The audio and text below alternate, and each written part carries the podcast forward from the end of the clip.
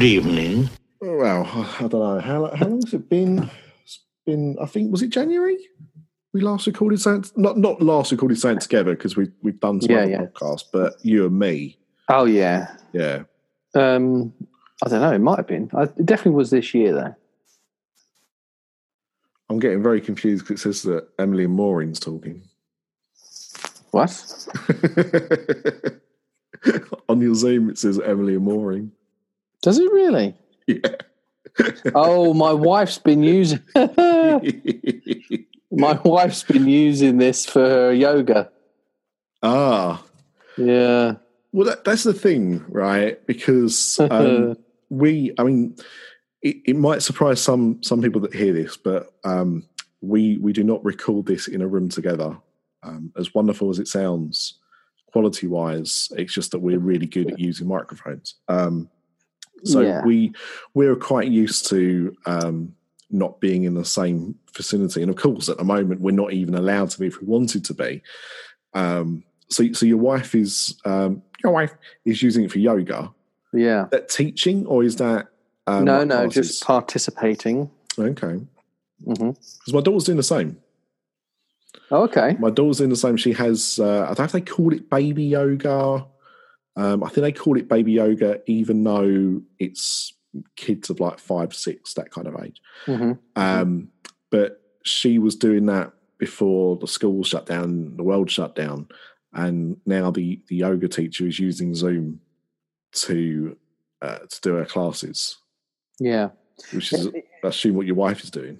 Yeah. Well, I tell you what, Zoom must be doing very well because you don't hear people say, "Oh, let's do a conference call on Skype," do you? No, I, I mean um, we were we were looking at um, I think the App Store the other day. We was talk, we was talking about Zoom in work, and it was like the, the second or third most downloaded app in the App Store at that time. Wow. And um, I think like a, a day or two later, I was watching a Sky News uh, debate thing, and Jeremy Corbyn was on, and he was saying they were like saying how you know what you're doing in isolation and everything like that, even though he was in the studio, and um, he was saying that he they were having all of their party calls or with uh, party members, they were doing it via Mhm. Zoom. It was the first time I'd, I'd heard someone actually say we're using Zoom. But the more TV I watch, um, Mm. Trump's, Trump's used Zoom to do some of his press briefings. Um, other Gosh. people are using it to do TV work remotely. Um, it's become this this huge product out of Yeah. pretty much nowhere. Yeah. Yeah. Pretty much. I mean, we've been using it for about a year, I think, to do podcasts. Yeah. but yeah. yeah, I, I, you know, it, it was just this small thing that I heard about being in that industry, and now, Yeah. it's like my my, daughter is using that, and I, she uses the, I think it's called House Party. I sound like Mhm. such an old man now, um, but I know she's used that because you can play games and stuff on that. Um, but she's used Zoom and she's used FaceTime to have calls with her friends, so that virtually they're still seeing each other and talking to each other and everything like that. Um, Mm. it- it's odd times, man. Because I said like to my wife, like if this was twenty years ago, we'd have had none of this. No Disney true. Plus, no Netflix, no streaming services of any kind, Mm. and no real tools to do anything like this. Yeah, yeah. I was watching. Uh, I've been because I've been quite bored. I've been digitizing lots of old footage. Because I've And- been bored, I've been digitizing. Okay.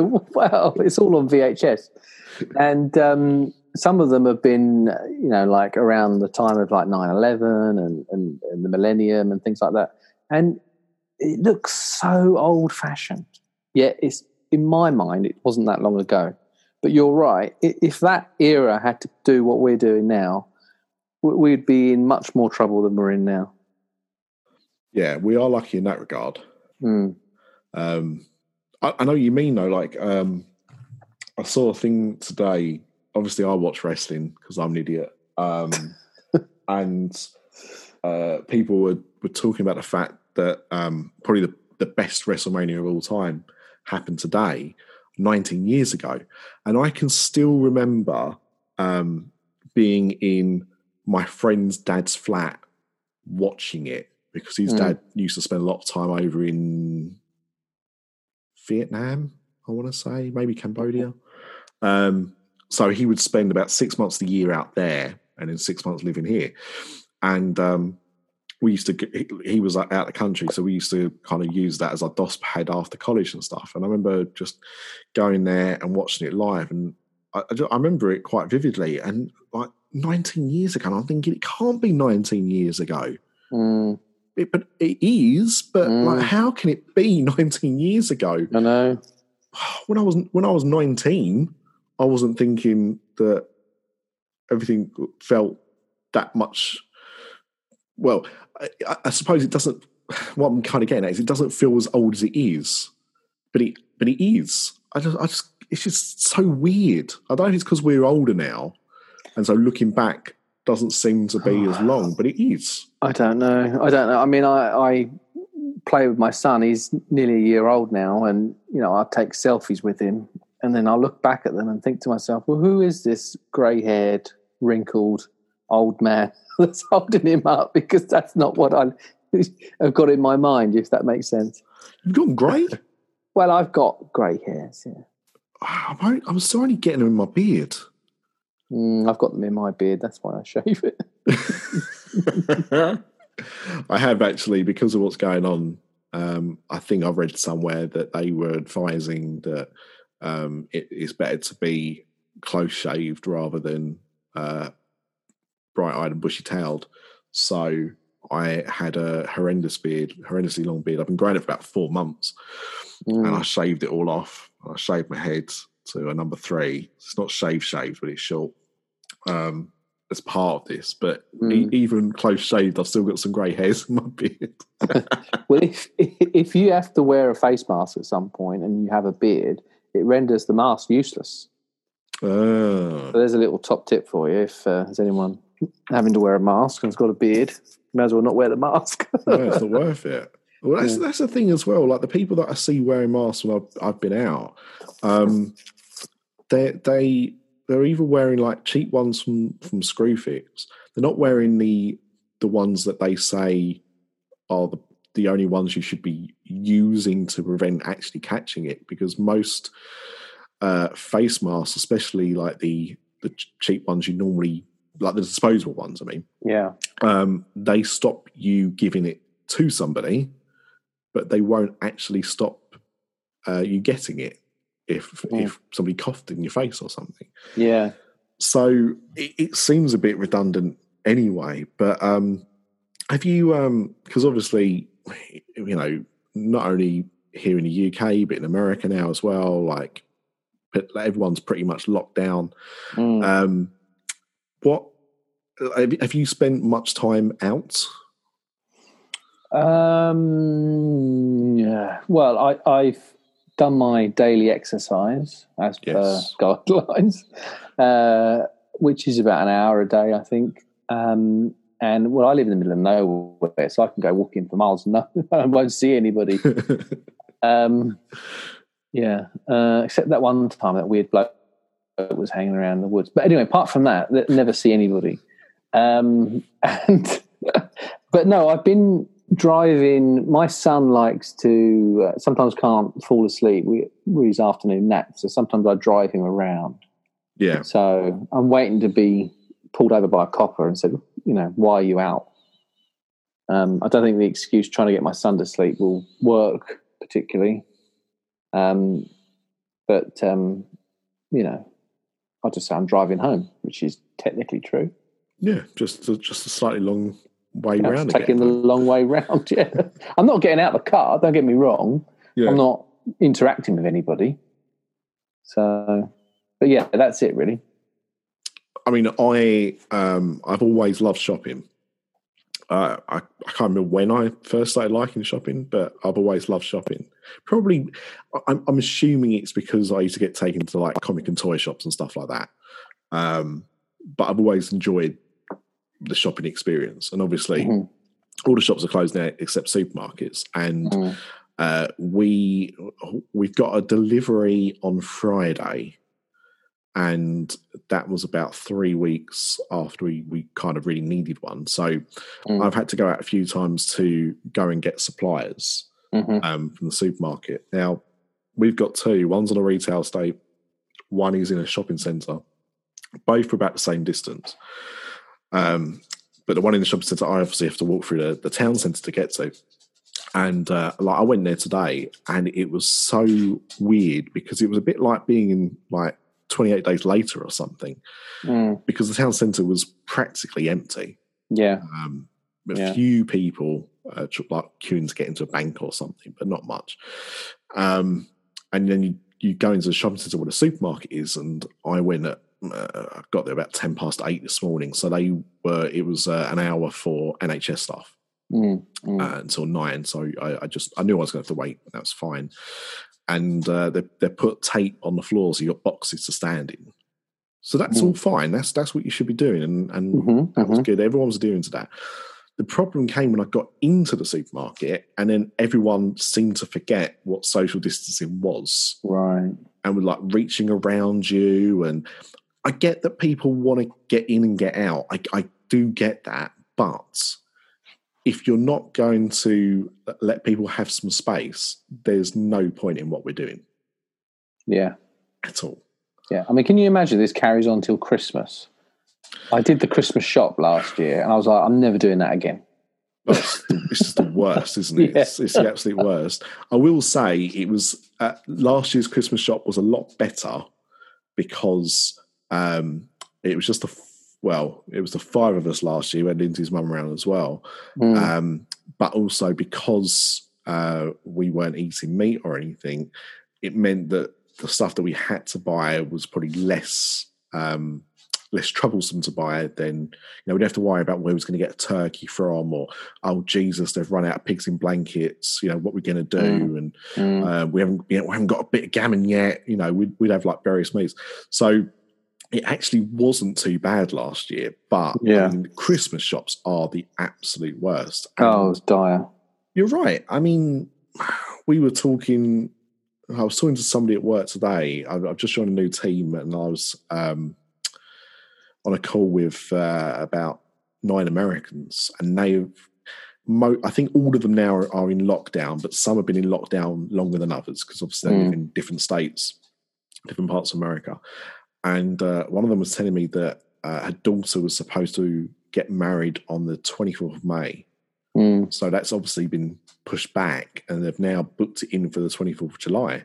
Mm. And she said, "But I'm not even sure if that's going to happen." And I said, "Well, Mm. I said if if I'm completely honest, like we're possibly going to have this for about six months Mm. potentially. Um, you know, no one knows for sure, but uh, you know, you, you, it's hard to it's hard to kind of plan um, that far in advance because you you don't know. It, it's just just I suppose because we've never had to be in this situation before, so we're all kind of learning and adapting, but Yeah. doesn't stop it being weird Yeah. Yeah. at all. Yeah.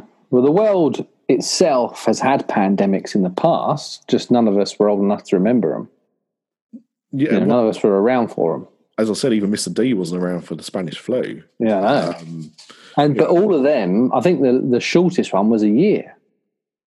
yeah, yeah. So And I mean, look, I know, I know, we're supposed to be more advanced now and everything, but it still takes time to create a vaccine, to find Yeah. a cure or, or find a preventative, and pretty much until we do that, it's it's hard to say what you can do. Yeah, really. Um, I mean, we were talking earlier, weren't we, about uh, the theme parks? Mm. Uh, because I mean, obviously, everyone knows you as the you know Mister Halloween Horror Nights. yeah. You certainly are in my eyes. Oh, Um, thank you. and and we're talking about that because I mean, we're kind of at this point of of the year. Universal a bit l- well, not a bit late. We're talking about the first of April, but we're expecting Universal to put an announcement out like any moment now about what the first house is going to be for Halloween Horror Nights, Mm. and it's gone quiet. Yeah, We've seen speculation maps, and I mean, I don't know if you wanted to talk about that on here or or not, but um, you know, we've got a speculation of what might be on the table. hmm and we know that construction was still going on as of last week, but that was before the shutdown um, Mhm. in Florida, which I think's just been extended. Am I right in, in saying that? I think so. Yeah. Only by a few days, but it's been extended. Um, and and we're in a position now where is you know are, is it when, when are these things going to reopen? Mm. because theme parks surely are like one of the worst places to go to in terms of like the amount of people that are there. Mm. Yeah, yeah, yeah, without doubt. You know, and I mean, hotel rooms as well. I mean, they're not, you know, they're not completely uh, bug free. No, Um, you know, I've well, they've often been reports that the, the TV remote in a hotel room's got more bacteria and germs on it than the toilet seat. So, it's true. Yeah, you know um, so I, d- I don't know i mean the, the problem really is is that um, these parks being closed and all of the ramifications from that you know the the hotels and then obviously dvc as well for disney um, you know it's costing both of those companies a you know vast amount of money absolutely vast um, and this will have like very long reaching repercussions for them. Um, particularly with Disney, who um, who have been spending a lot of money recently to get their parks up to scratch and celebrate their 50th anniversary in Florida. I mean, how much of that now is going to be scrapped or scaled Well- back? I saw we we were talking about this on on um, the Disney podcast the other day, Mm, and the estimate was that uh, when they had to close for um, the hurricanes the other year, that they were going to lose about thirty million a day. Um, mm, And as as we discussed on that episode, what I didn't take into account with those figures is that at that time the resorts were full of guests, and Yeah. they were in lockdown as well uh, Yeah. for for health and safety. Um, but they were in their hotels, so they pay for the hotel rooms. yeah, They were still on property, which meant they could spend money yeah, um, on food, on on merchandise. But but more importantly, they were there. Well, Yeah. they're not there now. no, So all of that is is kind of is gone. All the food that they had, which can't be kept frozen, mm-hmm, is gone. Hmm That will have all been donated to you know homeless shelters or or um, you know people in need or whatever. hmm Um, so that's you know that could be tens of thousands, I'd imagine, of food you know that they've spent money on that's gone to waste. Um, so I, I I just don't understand how. Well, they'll never recuperate the money, will they? no, They can't no. Because So, how long can it be? Well, also don't forget they've let loads of staff go as well. Yes, So they never. So in their mind, they know that this isn't a, a month's shutdown because they wouldn't have got rid of all those staff if it was. Um, so that you know them being disingenuous really and saying, "Oh, we're shut until what was it, first of April, second of April," and now they're saying they're shut until further notice, aren't they?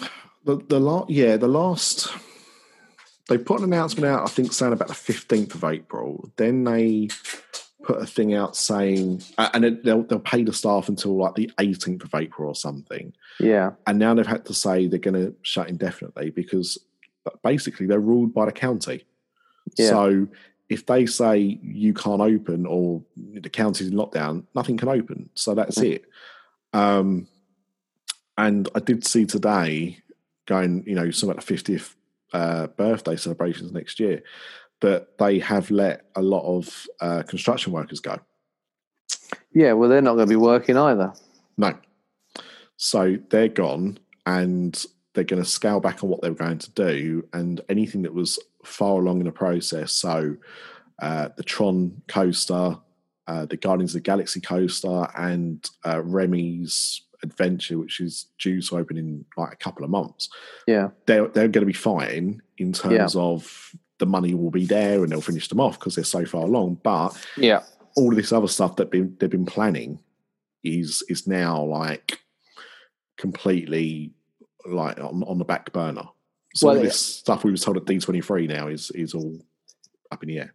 Yeah, I mean, if if you think about logically and you use 9/11 as an example, because they did do a lot of scaling back at 9/11, Mm. um, anything that's in the ground, like for example the Reflections Hotel, that will probably have its footings put in, and then its oversight and everything will be done, and then it'll be just left, because they did that when they were building Pop Century. Was it Pop Century? It was where the Little Mermaid rooms are, Oh, uh, art of animation. Art of Animation. So they poured the concrete, they did all the footings. I think they built the shell and then they just left it. Um, at 9 11, that was. So it wasn't until years later they came and turned that into a hotel. So that'll probably get ditched. That then itself causes a huge problem for workflow and cash flow for DVC because Riviera is not selling at all. Um, the sales are really slow, and then with all this happening, they're not even going to be getting any sales. I don't think. Um, your Epcot entrance again, that'll be scaled back. I should imagine. Yeah. Um, but then everything else, like what you mentioned, you, you know, your space restaurant, your Remy, your Tron, all of that, Guardians is pretty much on its way. So they it would cost them more to stop those projects, really. Um, but then things that are like concept stage that were going to go into the ground soon, like your Mary Poppins attraction, that'll be scrapped. You know, Yeah. you, you, your bridge from Grand Floridian to the Magic Kingdom, that'll be scrapped Yeah. you know, because Yeah, they hadn't started them. So they don't, they had, there's no, all right, they may have spent out on planning and design and feasibility and all that, but that doesn't matter. They'll just scrap that. They'll just park it. Yeah, exactly. I mean, it, it, it's you know, the, as you said, the plans have done everything like that, so there's nothing stopping them doing it again Exactly that. Yeah. at another time. But now is not the clearly not the time. Um, and the DVC is interesting, right? Mm. And I know you obviously you, you know all about DVC, um, but I do wonder. Uh, I don't like to typecast, but I do Mm. wonder if anyone will try and put together a lawsuit for them not, you know, ba- basically paying for something they can't access. uh, what do you mean? Pe- people buying reflections? No, so I mean, like, so so you've got DVC. Yeah. Oh, I see So what you mean. Right. Every yeah, year yeah. you pay your, Yeah. your dues and um, Yeah. cleaning and whatever kind of gets involved in that. But the whole reason for having it is because you get your points and then you can have your holidays and, and everything like that. Well, you're paying your money, but you you're not you might not be accruing all that. And even if you Yeah. are uh, getting all of that, Yeah. the fact that you're not able to go there Yeah. means that you're kind of throwing money at something that okay, oh yeah, okay, well, you know, if I wait another year and a half, if I keep Yeah. accruing points and not going, I can afford a, a better hotel, but that's not going to please everybody. Yeah, see, you've got a good point there, actually. I hadn't really thought about that because timeshares in America are heavily regulated anyway, particularly in Florida as a state. So you're right, there must be rules and regulations about this. I can't see it being something that Disney's just put in a contract and they can get out of it as easy as that. But my use year is April. So my points, I've got none at the moment. I will get new points in April, which I have 12 months to use, or I can bank or borrow, blah, blah, blah. But if you your use year is say October, for example, so you've just had your points last October, you were planning on coming to Disney this summer, and it's shut, and those points technically expire at the end of September, and it's still shut, then you're paying for something you're not getting. So you're right. In theory, Disney would have to comp those points or move them into the next year or I don't know. They'd have to do something. You're right, they would lose money in that regard, definitely. Well, and they're going to lose money on, on other stuff as well because, like, annual passes. So, I, I did I, did Disney say that they were going to add the time on? I know Universal did. I don't know. I think Disneyland Paris definitely did. They said that you're you, you won't get a new annual pass, but you're Mm, basically the amount of days that the park is closed for will be added on to the end of your your Yeah. time, uh, effectively. so that's um, losing the money in the long term. Yes. That's basically don't stop your direct debit. We still want your money. Yeah. But because then everyone gets an 18 month ticket for 12, they're essentially losing half a year's worth of money, aren't they, per person? But yeah, you, I mean, the, the, yeah, what I was kind of saying with that is that what will happen when the park opens is that no one will be buying annual passes, so they won't need No. to. Yeah. So you could see, you know, and again, we don't know how long it's going to be closed for in total, but you know, if you bought uh, just bought your annual pass, you've got your twelve months, and then you've got um, you know an extra six months added on top of it. So it means that some people might not be having to renew their annual pass for like eighteen months Yeah. Yeah. potentially. Yeah. Um, and that's money Disney need coming in Yeah. uh, in in order to you know prop everything up. So Mhm. Mm. I, I just yeah, it's just it's just very very bizarre. Well, D- DVC as well, if you look at it from an accounting point of view, in terms of their annual, um, sorry, quarterly results that they publish, DVC is folded into the revenues for the theme park. So DVC has historically every year grown and grown and grown. So the reason why they put DVC in with the theme parks is to make the theme park figures look better in the days when, you know, 10 years ago, when the only money they were spending on the parks was the Magic Band, you know? So it Right. made it look like attendance was going up and it was attractive for an investor to buy shares in Disney. Um, so the fact that the DVC model that they have made is based on uh, like a cash flow model that it's, you know, they sell this one, they move to the next one, they sell that, they move to the next one. Because they've done that model now for so long in order to make their results look big, the fact that there's a stop and then maybe there's no hotel to sell next with reflections, that creates for a business case a, a, a huge black hole in their figures, um, which will probably get lost in the grand scheme of things because of how terrible everything else is doing. But it, what it does mean is that, say, we would get the all clear, you know, soon.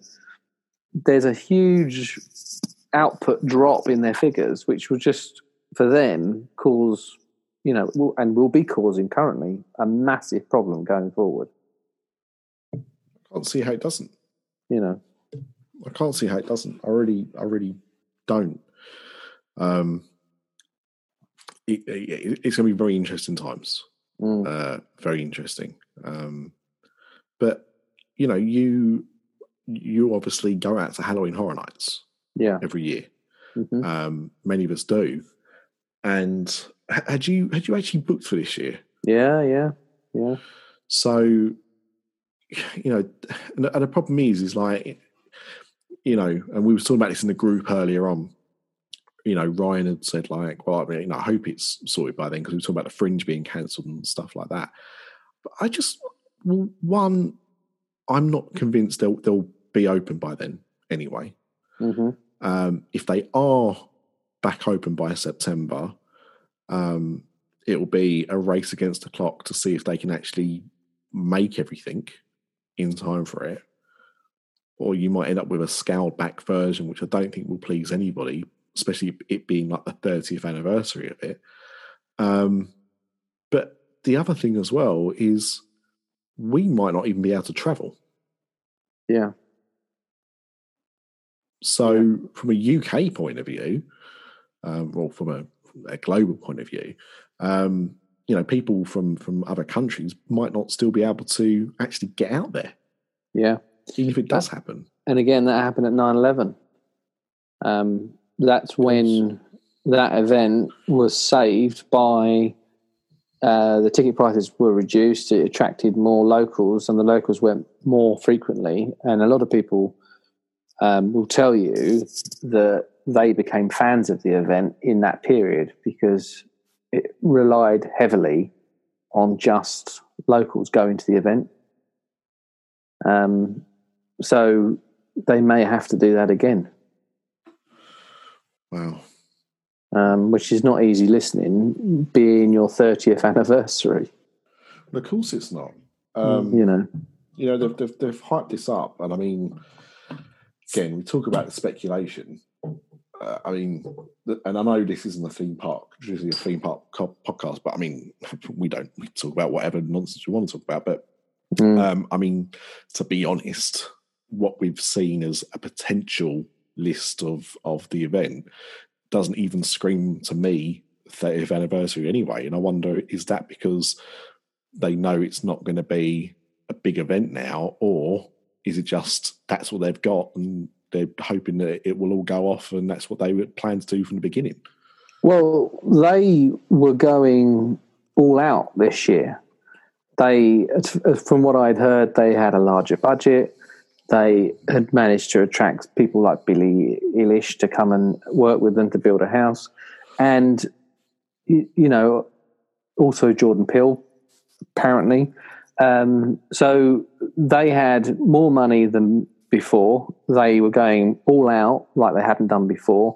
They wanted to use the same model that's worked in the last few years of swapping the demographic to attract younger people as well as older people with you know nostalgic 80s properties for the olders and Billie Eilish and Netflix stuff for the younger people. So um, they were really hoping that this year would just smash all the records for them.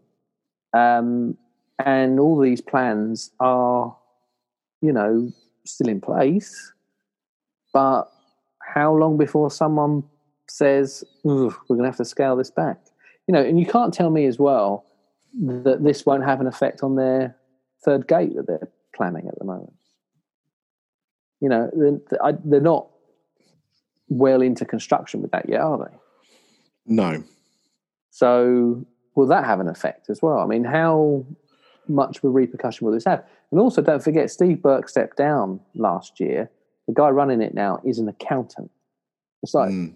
the worst person you want to run a firm in a crisis. do you do you think we, we you know Iger stepped down all of a sudden, mm. and we all kind God, of speculated it. Yeah, it was very weird. Mm. But we kind of were like, well, you know, he's talked before that he'd like to have a presidential run, um, even though his wife wasn't very keen on it, um, and so the timing kind of made a bit of sense. But you know, could it be that Iger saw something big was coming and thought, I need to dodge this bullet. Oh yeah, without doubt. Without a frigging doubt. If you go if you look at what stuff's on net on Disney Plus, there's a lot of fluff on there about how wonderful Bob Iger is. Um, trying to put him on a pedestal, if you like. And don't get me wrong, the man has achieved a lot with the company. Um, but what with the way he's been so fussy with a successor and all this sort of stuff. There's no way that man intended to step down this year. No way. But as soon as he saw the writing was on the wall, he jumped. That's, I mean, I, I, I, I, that's my speculation. I can't attest to exactly what he thought, but it just seemed very odd that he was like Speedy Gonzales all of a sudden when he's been so slow about trying to move on and yeah. so picky about a successor. Yes, because you know he kept staying on and on because he didn't feel that there was someone ready, didn't he? Yeah. You know, he, he he's supposed to have left about three or four times, and I think that's what also what made it so glaring is the fact that you know he was going, and then actually it's not the right time to go. We haven't got somebody ready yet, so I'm going to carry on for a bit longer. And yeah. that happened two, maybe three times, and then bang, random Tuesday. See you later, everyone. Yeah. And he, he hasn't even fulfilled his current contract, has he? He hasn't come to an end like one would no. assume. He is literally midway through gone, oh, see you later. Which I guess is why he's still on the board. Yeah. Or whatever. Um, but yeah, it, it, it just screams of uh, of that. Um, speaking of Disney Plus, mm. now that we have it in the UK, yeah, uh, officially, yeah, legally, um, legally. what what are you, what are you making of it? Um, yeah, it's it's good. It's good. I mean, Mandalorian is absolutely fantastic. I mean, you and I spoke about that. I mean, I know we're late to the party, but it's not our fault. Um, but Mandalorian is is to me. I mean, I'm a lay Star Wars fan. Mm. I am a Trekker. Make no bones about it. Um, but points. but uh, Mandalorian to me uh, is is so good that it, it to me it's better than those new Star Wars films that have been coming out recently from J.J. Abrams. I mean, you, I mean, I'll tell you now, I do not like J.J. Abrams. I, I mean, we spoke about that many times, Mm. but I think Mandalorian is far superior. I, I, I'm an advocate for the the last trilogy of Star Wars films, especially compared to the trilogy we had before that one. But Mm. um, I think you'd be a fool to not say that the the first season of The Mandalorian is is almost better um, than what we've seen recently. It's it's it had no right to be as good as it ended up being. No right at all Mm, um, I remember when they announced it, and I, you know, I didn't know. I, I figured it must be like a, a Boba Fett series or something like that. A, a character I think is so overrated, it's it's untrue. yeah, So I wasn't that bothered. And then they s- explained a bit more about it, and I was like, well, I'm going to watch it clearly, um, Mm. but my expectations are quite low. And um, I mean, the first episode, I, I started watching it when uh, my wife was supposed to be going to bed. I thought she's probably not going to want to watch this anyway. yeah, So I yeah. started watching it, and but she sat and watched a little bit of it, and she was like, "Oh, um, can you can you put it back to where we are now, and I'll finish it off in the morning?" I was like, "Okay, fine." and she did, and she's like, "Oh my god, I can't believe how good it is!" and she she's somebody who she watches the Star Wars films with me because her dad loved the Star Wars films. Mhm, mhm. She never really watched them all properly. We did it before the last one came out. We sat and watched the whole lot. And that was probably the first time she'd ever watched them all properly. But she did it with me. She'd go to cinema with me to go and see them because I think she felt that that's what her dad would do yeah, and would have gone to see them together. So um, there was that kind of connection. But she wasn't like a huge fan or anything like that. But she loved The Mandalorian. yeah, And Yeah. I've not really spoken to anyone that, that's got a bad word to say about it. yeah, And I think that's part of the problem because all the other original Disney Plus content is nowhere near that level yeah, yeah. in terms of quality. I uh, um, what did I watch the other day? My my daughter made me watch Lamp Life, hmm which is a short about Bo Peep. Essentially, what happens to Bo Peep after Toy Story two Okay. to Toy Story 4. It's about a, an eight minute short. It's actually pretty good. hmm Um, I was glad she made me watch it. And they've done some amazing little shorts on there. hmm Um, uh, annoyingly, the one that I, I really want people to watch is one that's not on the UK version yet for some bizarre Yeah. reason. Yeah. Um, but it's uh, it's about somebody that's non-verbal autistic. Oh And yeah, yeah, the yeah. first time I've ever seen that kind of represented in in anything really media wise. So um, yeah, it's it's good. Having something like that is good for me because I can use that as this is you know similar to what my son is like, but he's younger. Mhm. Um, but yeah, but but the rest of the content i- is not. I'm not watching and the Tramp. Me and Craig just watched it for a Patreon episode, and um, for their live action stuff, it's actually pretty good.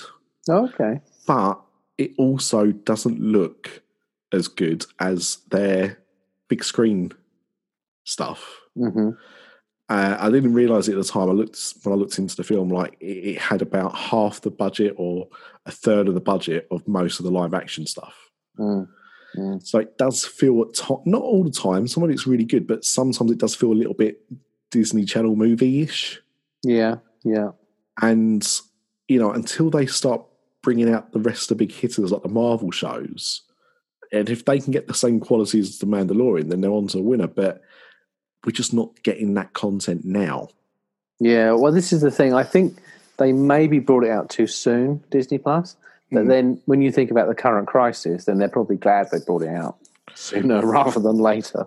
Yeah, and look, at the end of the day, the main selling point really was the back catalogue. You know, the, the the having the new stuff is what keeps you having that subscription Yeah, constantly. yeah, Uh, and we've seen that because there was a big drop off after the Mandalorian finished right. in the states. Um, so it's it's important they do get new content as well. But you know, people love the back catalogue, and, and yeah, at the moment in the current situation, you can revisit a load of these these films with your kids that they may not have seen some of these older films yet. Um, so it's good, but yeah, I don't love it as much as I'd love to. Mm. There seems to be a lot of gaps, though, and I don't really know why. I mean, in terms of Marvel, there's some random stuff on there, like for example, Spider Woman, which you know, if you're a man of a certain age, this is probably why you're heterosexual. Um, and then there's more a Firestar kind of guy.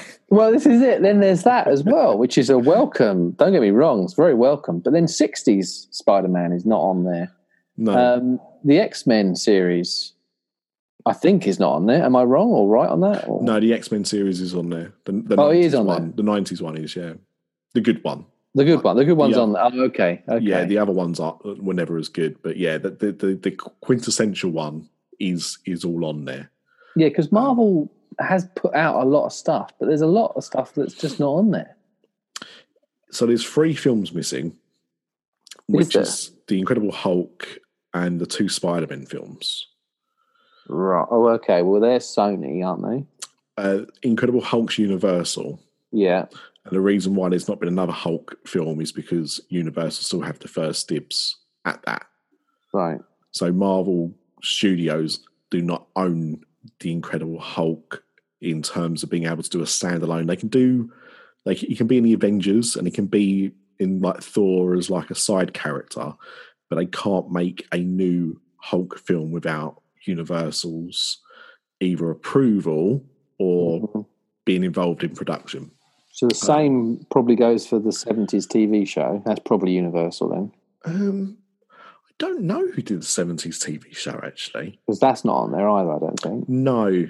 And uh, the problem is with Marvel is they've always been because they didn't do a lot of stuff themselves. They had their own kind of production company, but it would all you know they would be a production company involved Yeah. Yeah. someone else kind of really doing the, the hard work. Yeah, so, So- they'd have to pay them off to put it on there, then I suppose. Yeah, because you had the 60s Spider Man, and I don't know if you remember, but there was like a a Submariner cartoon Mm-hmm, and a Captain America. I want to say there was a Thor one, but I don't think there was. I think Thor appeared in the others, but I think he did. Yeah, yeah, there was definitely Submariner and there was definitely Yeah. uh, Captain America. So you had like the three shows in the 60s, and none of those are on there. Hmm. So again, it must be it must be a similar rights um, issue uh, for Mm. that. Um, but you you know, saying all of that, you know, the US is getting onward this week, right. Disney Plus, um, and we were talking again on Disney Parks and Beyond uh, the fact that they've got black. Well, they've got all these films coming out this year that aren't coming out anywhere.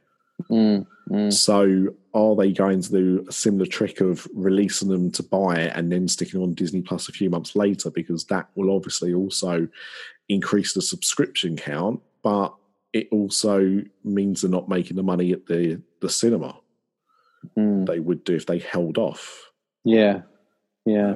But uh, uh, you know, and I'm, I'm sure you saw um, this week. I think it was yesterday that Sony have, have basically pulled all their films this year. So Ghostbusters is now coming out next year. Oh God, really? Uh, so is Venom. Mm, okay. Um, yeah, no. Oh, no, not. Uh, oh, yeah. No, it was. Oh no, hang on. It might be Venom is still scheduled for this year, but Morbius was pulled as well right. until next year. So, you know, all the big films we expect to see this year and have basically been delayed till next year. You, you know, Fast and Furious was delayed till next year. Now Ghostbusters. Now that. Um, it, it's it's uh, it's strange times, really. Yeah, yeah. And also, I think as well as that. Yeah. Yeah. Go on. Go on. no, no, Well, I was going to say, I, I mean, the documentaries that are on there, I think, are pretty good. But um, the day in the life, is it called the one about the cast members? yes. Um, that could have been spread out into a series, and that could have been done pretty cheaply. I mean, going forward, they could make some behind the scenes TV shows about I don't know operations at Disney World or whatever, and you know that could be done on a shoestring. It doesn't have to have a massive Hollywood budget, does it? You know? No, no, not at all. And a lot of people like the, the Imagineering story and stuff like that. So um, I've not watched them all yet, but um, the first couple I watched were really good, and I, I think Disney Disney nerds um, like ourselves enjoy that kind of content. And like you say, it's cheap to make. Yeah. So. Yeah. So you could definitely do more of that. I mean, that cookery shows where a lot of people like that. They could definitely do more of them. The weddings. Um, the weddings again. That's very popular. That's you know that was quite interesting. Um, don't really talk about finances on there, do they? That's the how much is this costing to shut the Magic Kingdom down and walk down the aisle of Main Street? You know, I can only imagine. Mm. Probably horrendous. Oh yeah, without a doubt. Um, but th- there's stuff like that they could do definitely. You know, um, and there's there's stuff in their back catalogue as well that's missing. You know, some of their older stuff like the cartoons. I tried to look for some of the old Tim Burton stuff. That's not on there. Well, I tell Um, you what is on there, or I can't Doctor remember. Was, Sin. well, yeah. I'll, I'll, we'll come back to Doctor Syn in a minute, right? Okay. I can't remember which version I looked at because I can access the UK or the US version hmm of Disney Plus. Um, and there is a lot of stuff. So I noticed the other day DuckTales, the new DuckTales, season one's on the UK one, Yeah. but season one and two is on the US one hmm for some reason. So um, that's how I'm going to watch DuckTales. But I can't remember what I was searching for, but they, they had both versions of Frankenweenie. Yeah, I saw that. Yeah. They had the original short, Yeah. um, and then they had obviously the, the feature length one they did like a couple of decades later. Yeah. Um, but yeah, I, I, know, I know what you mean. Um, now I've got a bit of an update on Doctor Syn. Okay. I think okay. we've talked about it on here before Yeah. um, because of uh, you know it being set in Kent, and we've both Mhm. been to the, where it's set and all that kind of stuff. So hmm um, it's it, it got released on Blu-ray last year Did it? in the states, Oh, right. Yeah. but the only way you can buy it hmm is by uh, joining the Disney Movie Club. I didn't know that existed, to be honest with you. So I, I can't believe we're in 2020 and something like this still exists. So the Disney Movie Club is, if you remember, essentially the Britannia Music Club. Do you remember Right. Britannia Music Club? No. Um, do you get like if you pay for twelve months, do you get like for Fantasia on VHS for free or something? Almost. so what Britannia used to do is they used to advertise. I don't know if this is how the Disney one works, but this is definitely how Britannia works. So they used to advertise in magazines all the time. oh, and it'd right. be like yeah. you can get five CDs for a tenner, yeah, and it'd yeah. be all like big new albums or classic albums.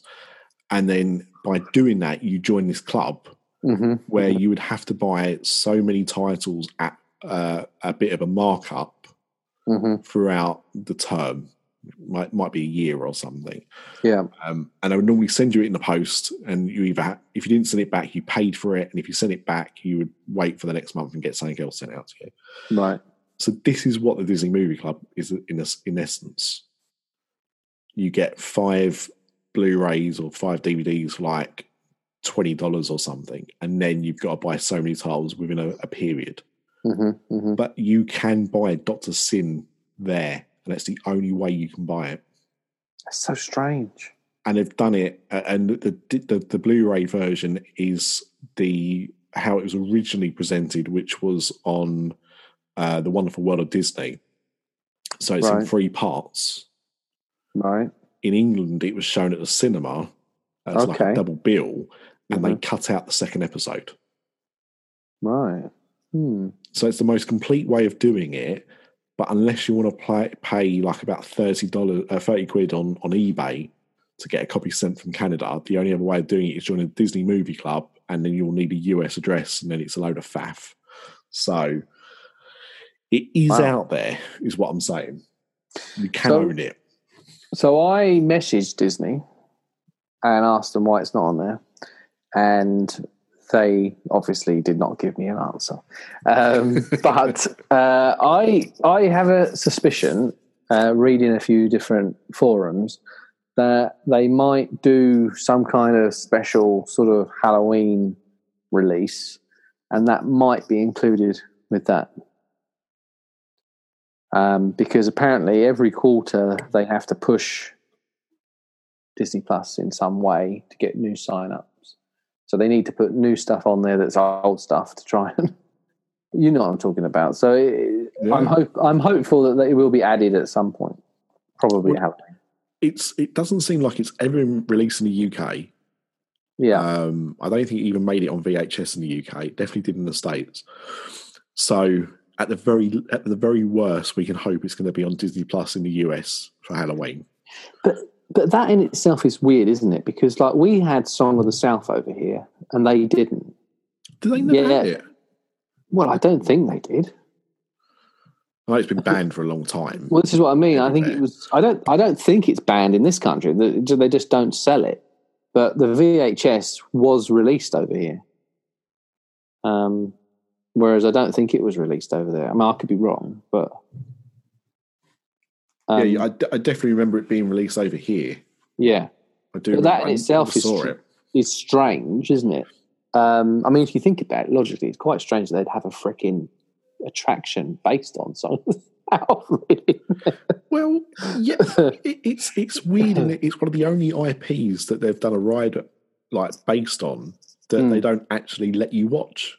yeah, yeah, and I don't agree with it being.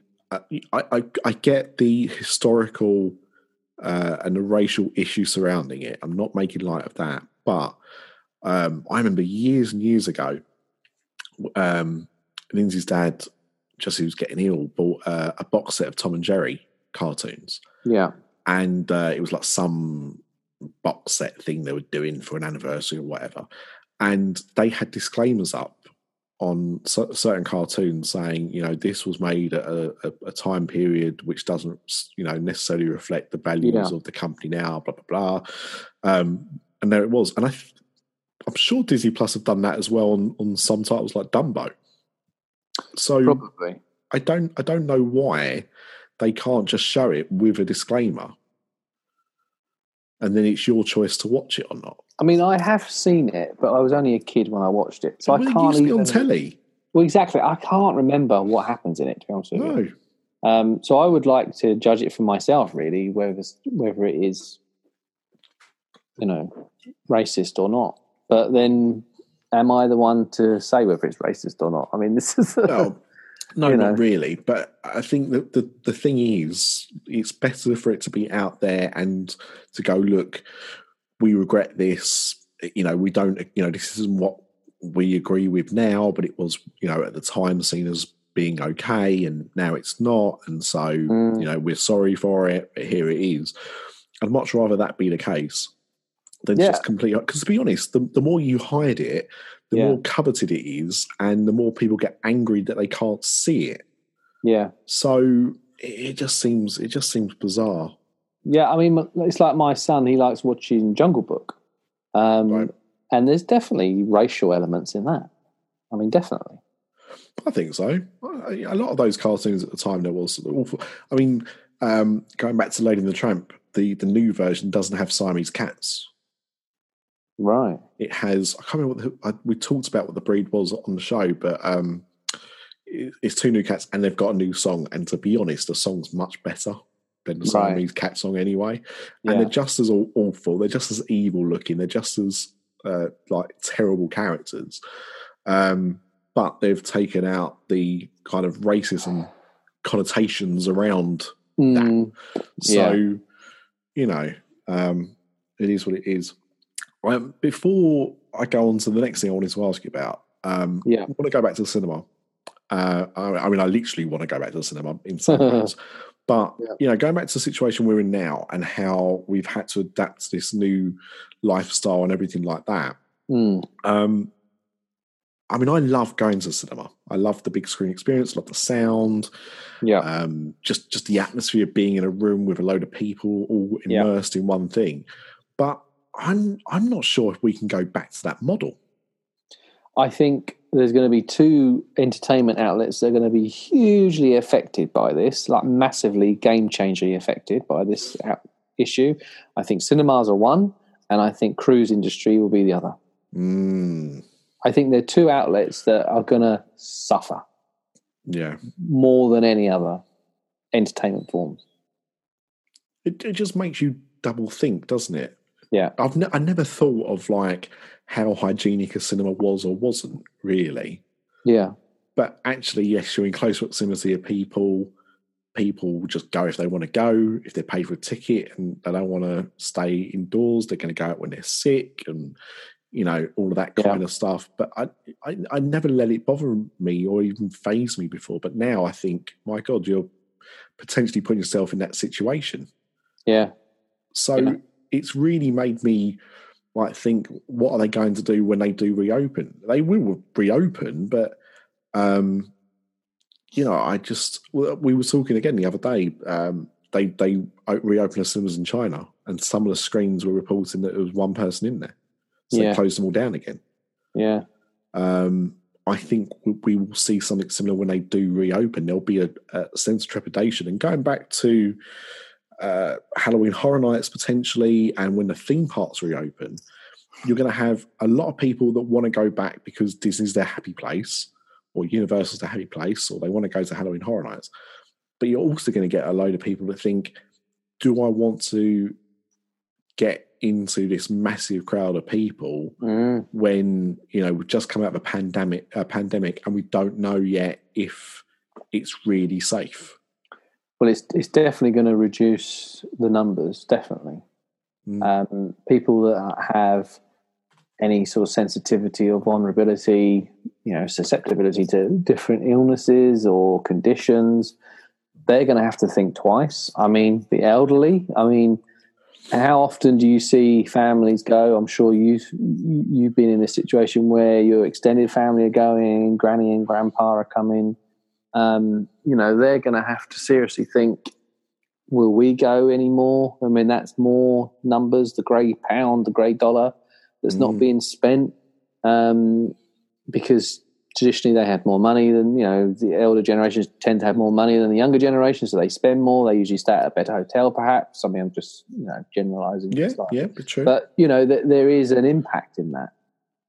Um, you know, so you're not going to stop people from going. There's be people go, but you're definitely going to have less people going. Yeah, and as you say cruise cruise lines i mean the, the rep the rep they're getting at the moment is quite damning really Yeah, um, I know the last time we were on a podcast together, we was joking about Richard Branson's new uh, boat, that tosser. I bet, Um, I bet he regrets doing that. um, but but yeah, I mean, you know, again, going back to Disney, they've just bought a load of cruise ships. Yeah, they are. They're being built at the moment. Yeah. Yeah, and who's going on them?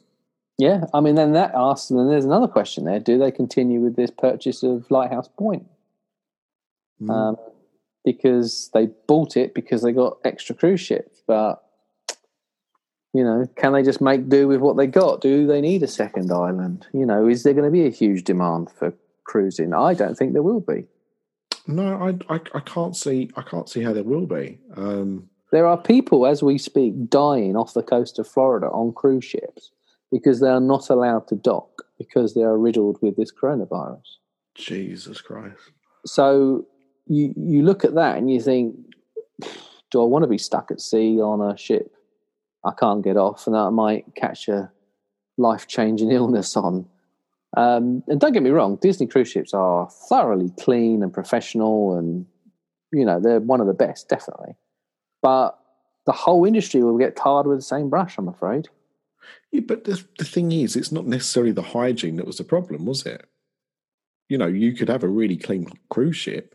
Yeah, If you've got one person on that that is infected, that has, you know, coughed into a hand and then touched a door handle or, um, you know, sweated or whatever, right? yeah, but transmitted it. You know, what we know about what this current pandemic is that you can have it and you might not show any symptoms, but you could pass that on to like 10, 20 people yeah. who then pass that on, and that's how you know. And on a cruise ship, there's no escape. That's like right. one person will mean that whole cruise ship is probably going to get infected. Well, this is it. The, the biggest place is in these buffets because Mhm. they have these huge, vast buffets, and as you walk in, the the, the cast members uh, are really, really strict in making you wash your hands. This was bef- long before the pandemic um, to, to stop the spread of any type of germs or diseases, and um, you know they they they had you know the cruise lines had these stringent cleaning regimes, these notification of illness. They've all got medical sick bays and doctors on board and all this. So they've all got this and they've all prepared for it, yet it's still happening. So it, it just shows you that, I mean, all right, they may be able to say their, their output in terms of uh, disease protection is at a nine, and they can rank it up to 10, but it's still going to put people off going, Yeah, you know. we were we were supposed to have Wendy Prater on, who's a long time sponsor of shows on the network. Yeah. Talk about the cruise lines. Like only only a few weeks ago, Uh, we're still planning to have her on, but the conversation is going to be very different now. You know. Yeah. Yeah. Uh, just Yeah. just just madness. I mean, Um, I, I was going to book uh, a cruise for next year, and Right. my mother in law and her friend were going to come with us. They're both in their 70s. And uh, so we're no longer thinking about it. So that's, you know, that's done with. well, so there's one does- sale lost already. you do you as again, it, everything that's going on now just makes you rethink everything Yeah. you know like i've not had fish and chips in 10 days i i, I don't know when i'm going to have it again and i'm very sad um but there are lots of things that i found that I, i've not missed Yeah. or have not upset me in a way that i thought that they would do that i can't do because of the current situation so i think you know it from a from a, a, a mental health and from a personal life point of view hmm um, it, it's going to change a lot of things. And in in the decisions you make in the future, I, I think the same the same thing as well. Um, I think it's going to really make you rethink what you want to do when you want to you want to go. Um, and I'm saying this as somebody who believes they've already gone through this. Like the problem we've got at the moment here is we're not getting tested. Yeah. There's no tests going on. So all the numbers we're getting of people that you know, the number of people that have been infected in the UK, and the number of people are dying. We know the number of people are dying is is accurate because they're dying. That's quite an easy one to do, and you can report on the people that you've tested, and they've been uh, positive, because again, you're getting a test result, but um, everyone else isn't getting tested, and therefore we've got no idea who's had it already, how many Well- people have got it now. It's interesting you should say that because China effectively, I mean, I'm am I right in saying they were fudging what they were putting out? That's that's what we are led to believe at the moment. Yeah, we're led to believe this. So if that is true that they weren't putting out accurate information, then how do we not know, or how do we know the virus came here in March or February? How do we not know that it didn't come here in January or December?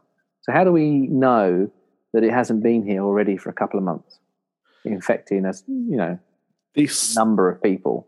This is exactly the, the the point. This is exactly the problem because the first case in the UK was, I think, the end of January Yeah, from people that just come back from China, and they'd been tested and they'd been found positive with it.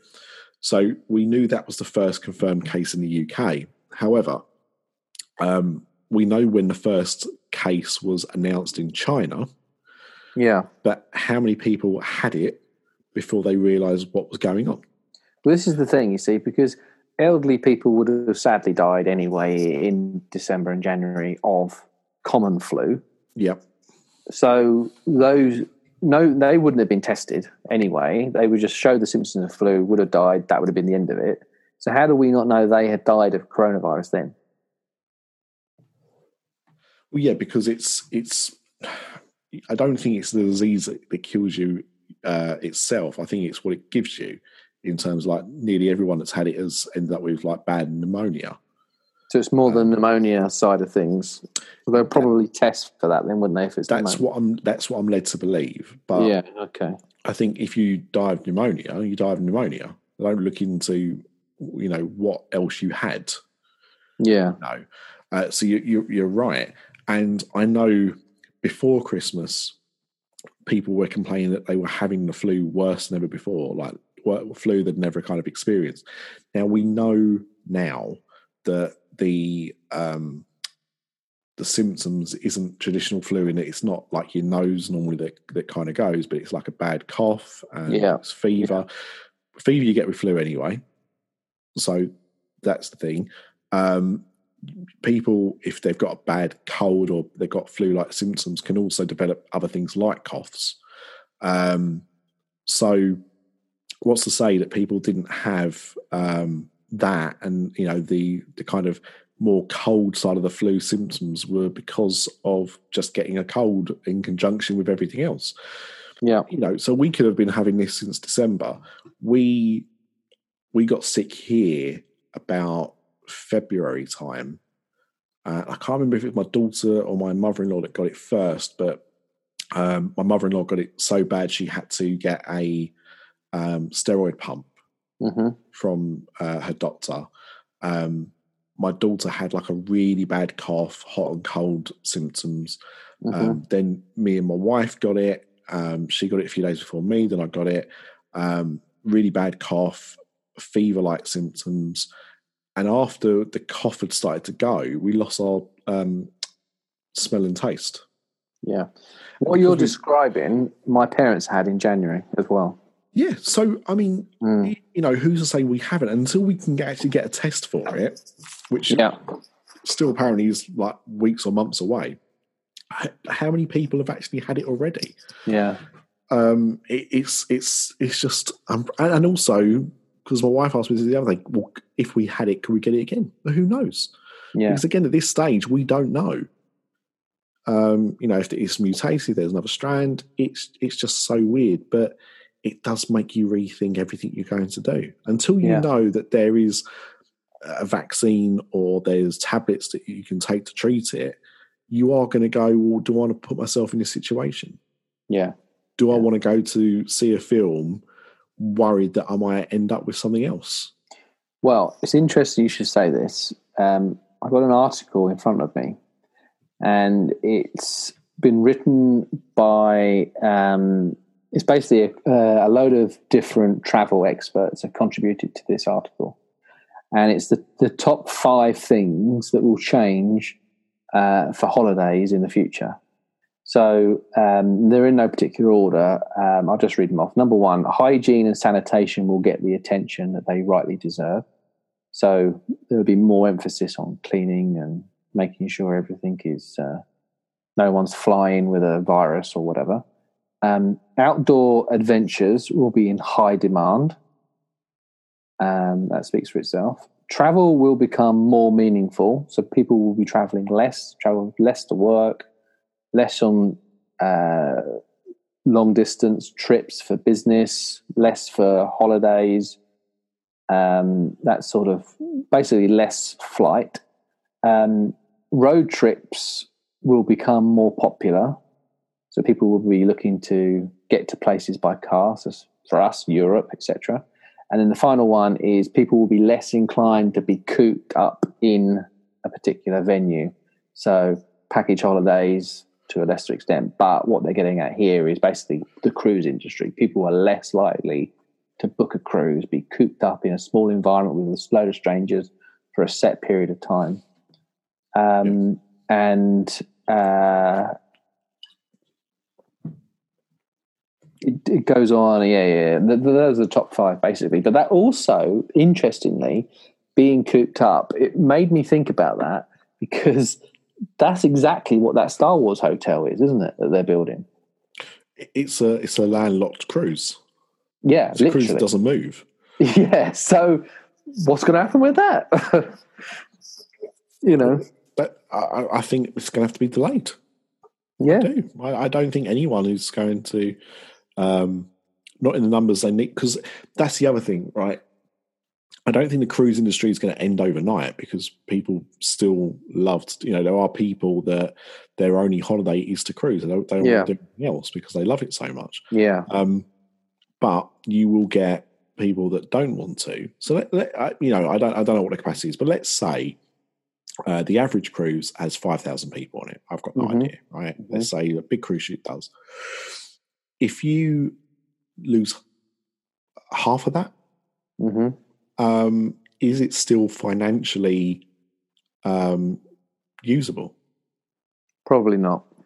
that you know i don't know what the margins are but there must be a certain amount of of people they need or like a price point to hit to make it actually financially worthwhile to to like set sail I think they pay a lot less taxes um, and stoppages and all that sort of stuff because they most cruise ships are based out of the Bahamas.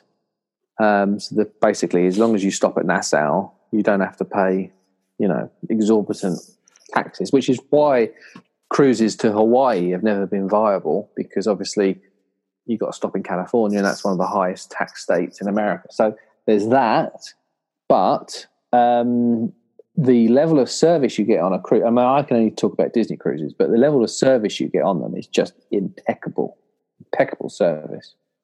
Um, you, you, there's nowhere on earth you could go, perhaps other than I don't know the, the Ritz or the Savoy or something, um, where the level of service is so good. I mean, you get three waiters per table. I mean, you don't get that anywhere.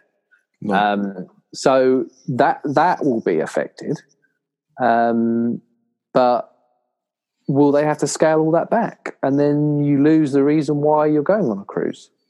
yeah Yeah, because you're not getting the, the, the experience that you're Yeah. expecting And that makes the experience, you know, the way they treat you.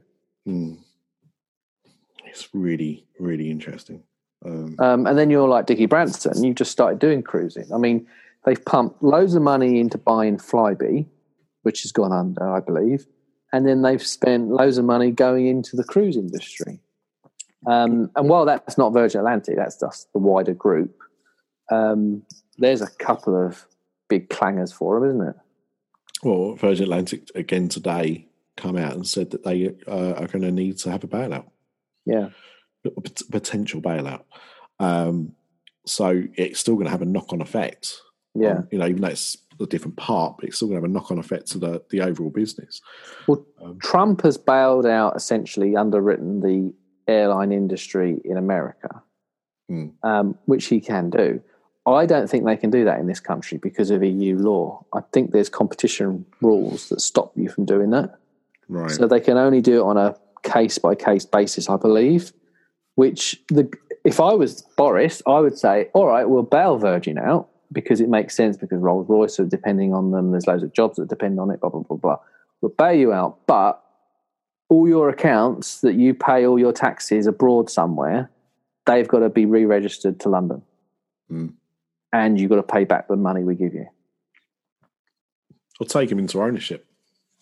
Take Yeah, into but public see- ownership. Yeah, but then I don't like that because they've done that with the banks, and all it does is keeps the share price low, and they never get their money back. I'd rather it be a loan where they get their money back. Yeah, I I'd be you mean. ruthless with them. Yeah, and and the tax thing is the biggest one because And so yeah. companies don't pay tax in the UK that should.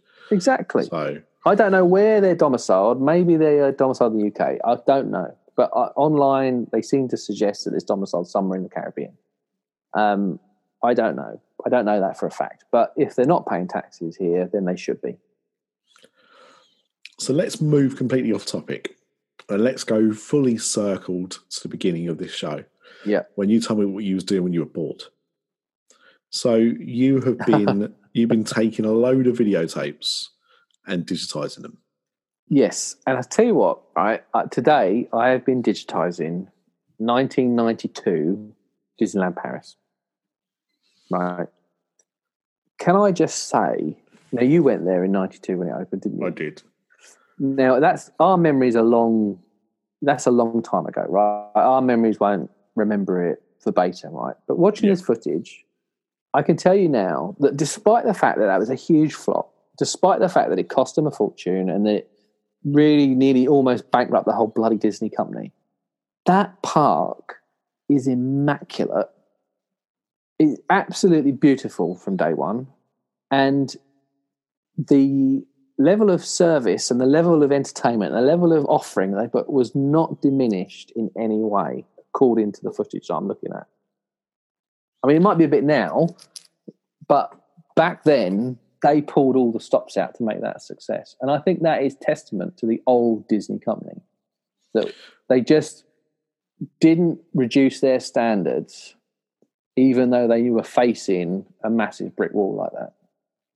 So, so what is this that you're doing? Is this is this family footage? Is yeah, yeah. This is home movie home video. stuff, yeah. Yeah. Okay. I wonder. I'm sure we must have had some stuff. I know definitely the second trip in '95 we did. I remember my dad taking his big ass video camera. I can't remember if we did the first time.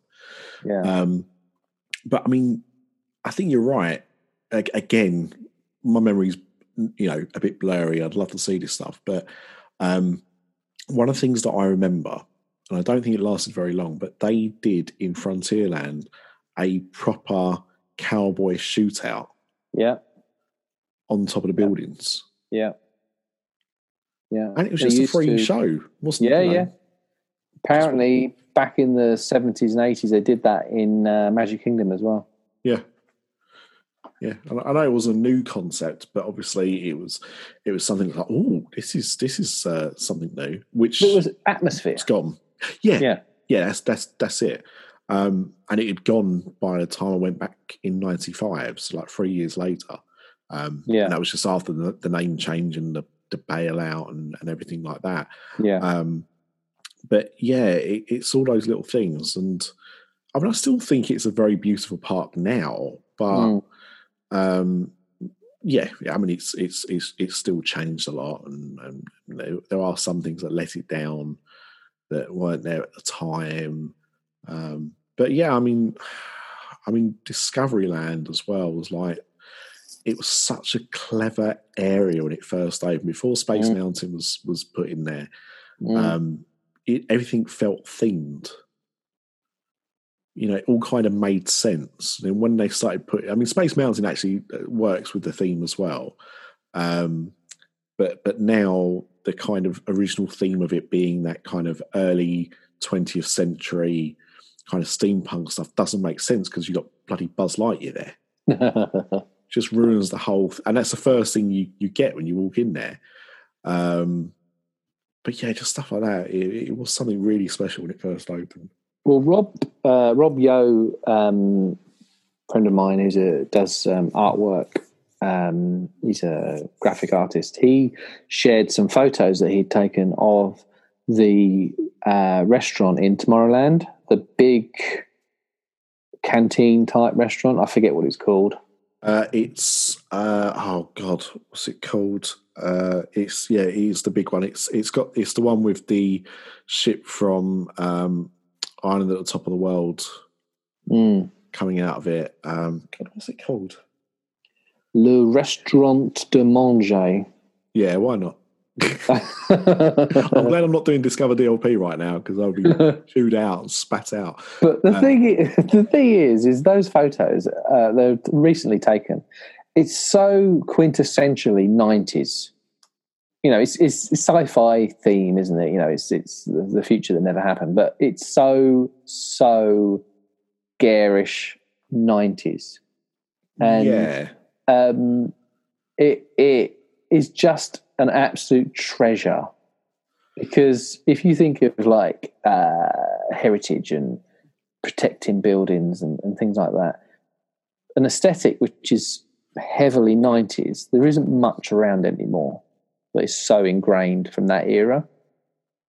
Yeah. Um, so to have that, I just hope that they never change it. It's it's so gaudy and horrible looking now, but in a few decades' time, it will be kitsch and it will be retro and it will be so in that they need to push through, if you like.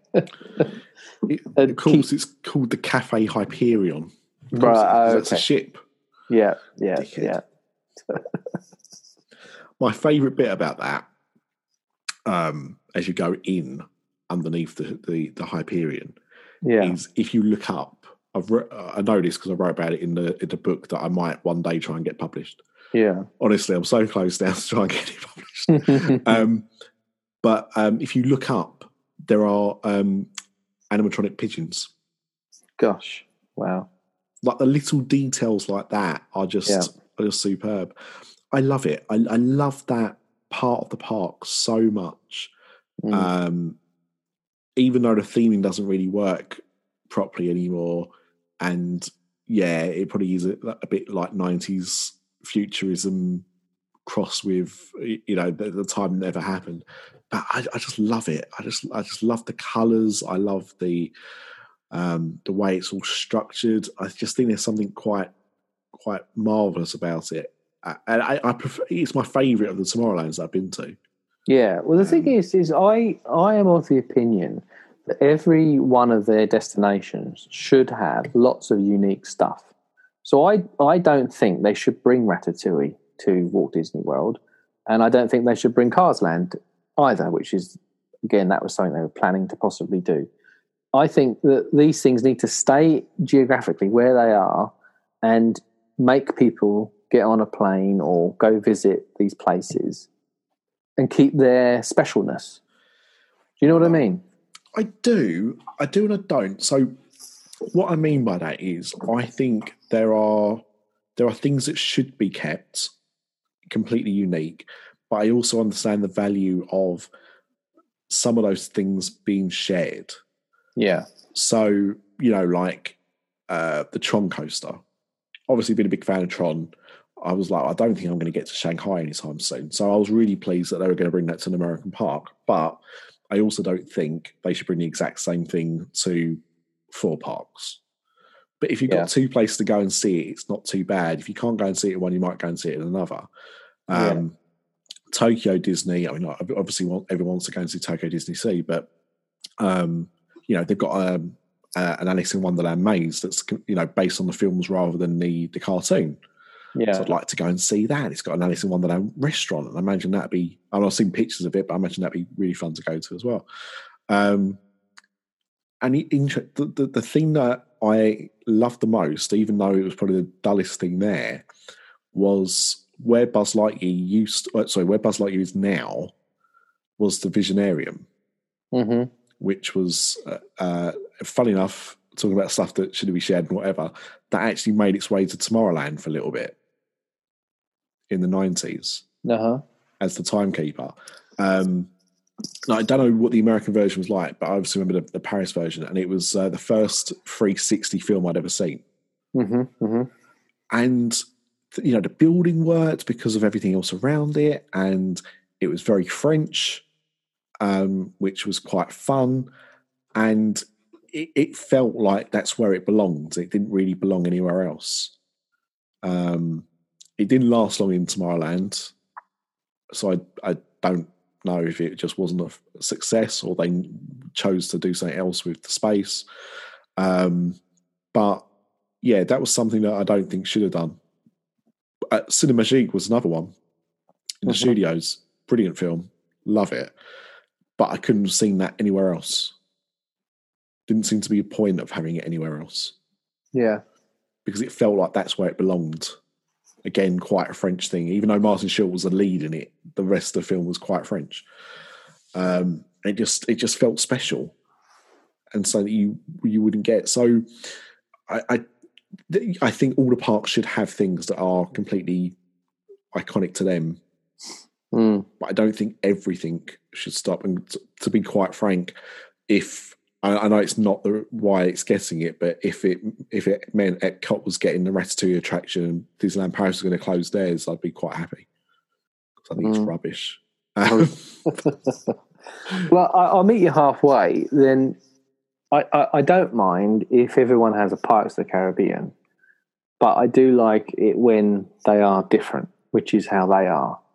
yeah, no one's the same, is it? No, and it's the same can be said, I suppose, for uh, Haunted Mansion as well. Big Um, Thunder as well, yeah, yeah, yeah, to a degree, yeah, and um, Space Mountain. Like all yeah. of those are different. yeah, yeah, yeah. I mean, even Splash, Disneyland's version is much shorter than the uh, World's version. Um, you know, I mean, it's like the Incredicoaster. I think that's Incredicoaster and Cars Land, probably my two favourite, and Indiana Jones again, another good one, um, which make makes it worth the trip to go to Disneyland. You know. Yeah, and I mean the thing is, yeah, if they didn't, if Disneyland didn't have those things, I probably wouldn't want to go. Yeah, if I'm honest. Yeah, but because they do, you see the value in going. Yeah, yeah. So, what else are you digitizing? Um, your sort of Christmases and um, birthdays, and uh, when I was very young, we used to go to Butlins. That's on there. Um, and what else was on there? Oh, no, well, 9-11, I was on a trip to London. Um, so I've, I've digitized that. A few different weddings and things nothing overly exciting. I'll be honest with you. The only well, there's been lots of Florida holidays on there. Again, um, not really capturing anything that interesting. I mean, I think I've probably seen the Wild Wild West stunt show twenty times so far. I don't know why we've recorded that so much of that.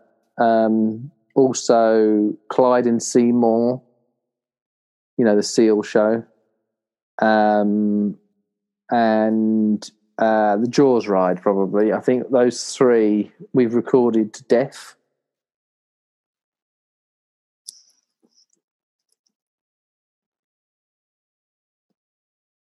I don't think you can get enough Jaws, to be honest. So I was talking to you then, and I was on mute. Like oh right. the um, yeah, I mean, can can you get enough Jaws footage really? Well, no, actually, um, and it's all after Jaws was changed, which is annoying. There's nothing before Jaws was changed. Um, there was something as well that's kind of uh, answered an internal argument that the Halloween Horror Nights fan community has had um, for quite a while. Was there was a house that used um, props from Jurassic Park within the house? Yes, and talking about it. Yeah, so the props were the house was basically um, what if the dinosaurs mutated and some of the staff mutated as well, and that's basically what the house was. Uh, so they took the props from Jurassic Park and they cut them up and butchered them and made them look like dinosaurs that had been torn apart by mutants, basically. Um, and one of the most famous props that they did, they used was the Triceratops from Jurassic Park one, the one that's laying on the ground that's ill. Mm. Um, and they ruined that and put it in this house. And uh, years later, an article was written, and someone said that it was from Jurassic Park two. Um, and I've always said no, it's Jurassic Park one.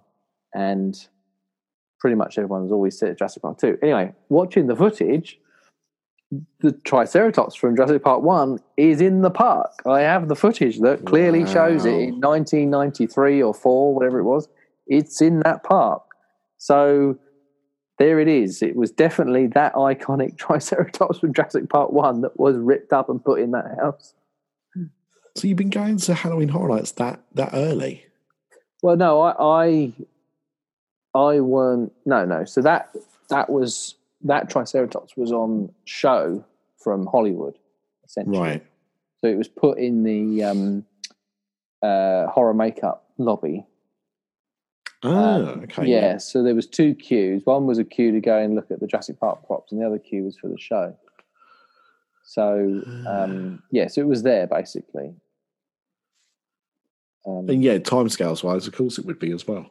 Yeah, which um, Julie Zimmerman, when I interviewed her years ago, she told me that um, it was meant to be sent back, but they didn't. They just used it for Halloween Horror Nights because there was no budget for Halloween Horror Nights. They just used whatever they could get their hands on. And nobody in Hollywood bothered to check, so they just used it. Um, which it, that Triceratops has become slightly more iconic, I feel, in the last few years because there's been that meme that's gone around the internet every so often with Steve Spielberg sitting in front of it and it basically say this is what these you know animal poachers do you know i love that so much It So- always it always um, gets people angry about how this this weird man has just hunted a dinosaur in the wild. It just cracks me up. Like, what are you what are you writing about, you nutters? I know, I know. It always gets a few people that one, and um, so it's become a little bit more iconic. I feel that Triceratops. So unfortunately, that was the one that was ripped up and used in Halloween Horror Nights. The footage says so. Man, how sad Mm. for something so iconic. Uh, Yeah, So- um, You go on. yeah, and I, I'm going through it uh, to try and find interesting stuff because I know I filmed the boneyard at one point. I haven't found it yet, but that would be interesting to see what props was in the boneyard because I know they had a Jaws there for a long time. Oh, From I think it was from Jaws four. the Um, revenge. Yeah, the revenge. This time it's personal. The um, No. it, I, what the the first time I went to Universal was two thousand seven. Mhm. and I don't know how we missed it, but I missed the boneyard. Um, I think I thought it was a children's play area for no Yeah. reason at all. Just, just I just said, "Oh, it's called the boneyard. It must be that." So I didn't really go round to where it was, and obviously later finding out what it actually was, I was gutted because I love looking at props and stuff. Yeah, Um, so, and I know it was it was one of those places that kind of changed every now and again, didn't it? And what they they Yeah. had on display. Um, oh, Yeah. lost things for me. So I yeah, so um, would, would the boneyard still have been there by then, or would it have been? It was Mm, still definitely there.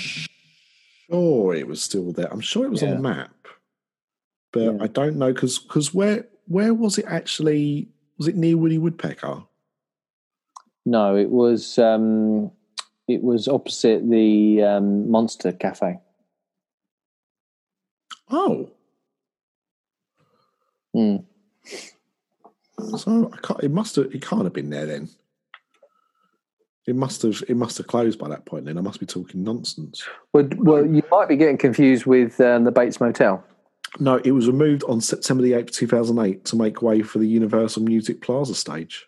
Oh, so it still would have been there then. Yeah, 'Cause yes, I was I was sure it was on the map, but I knew I didn't go. And then by the time we, we I knew what it was, and we went back in 20, 2010, Yeah, it had gone. yeah, Um, yeah, yeah. and that and that makes sense because obviously the stage would have been there then. Um, oh man, I wonder what could have been there then.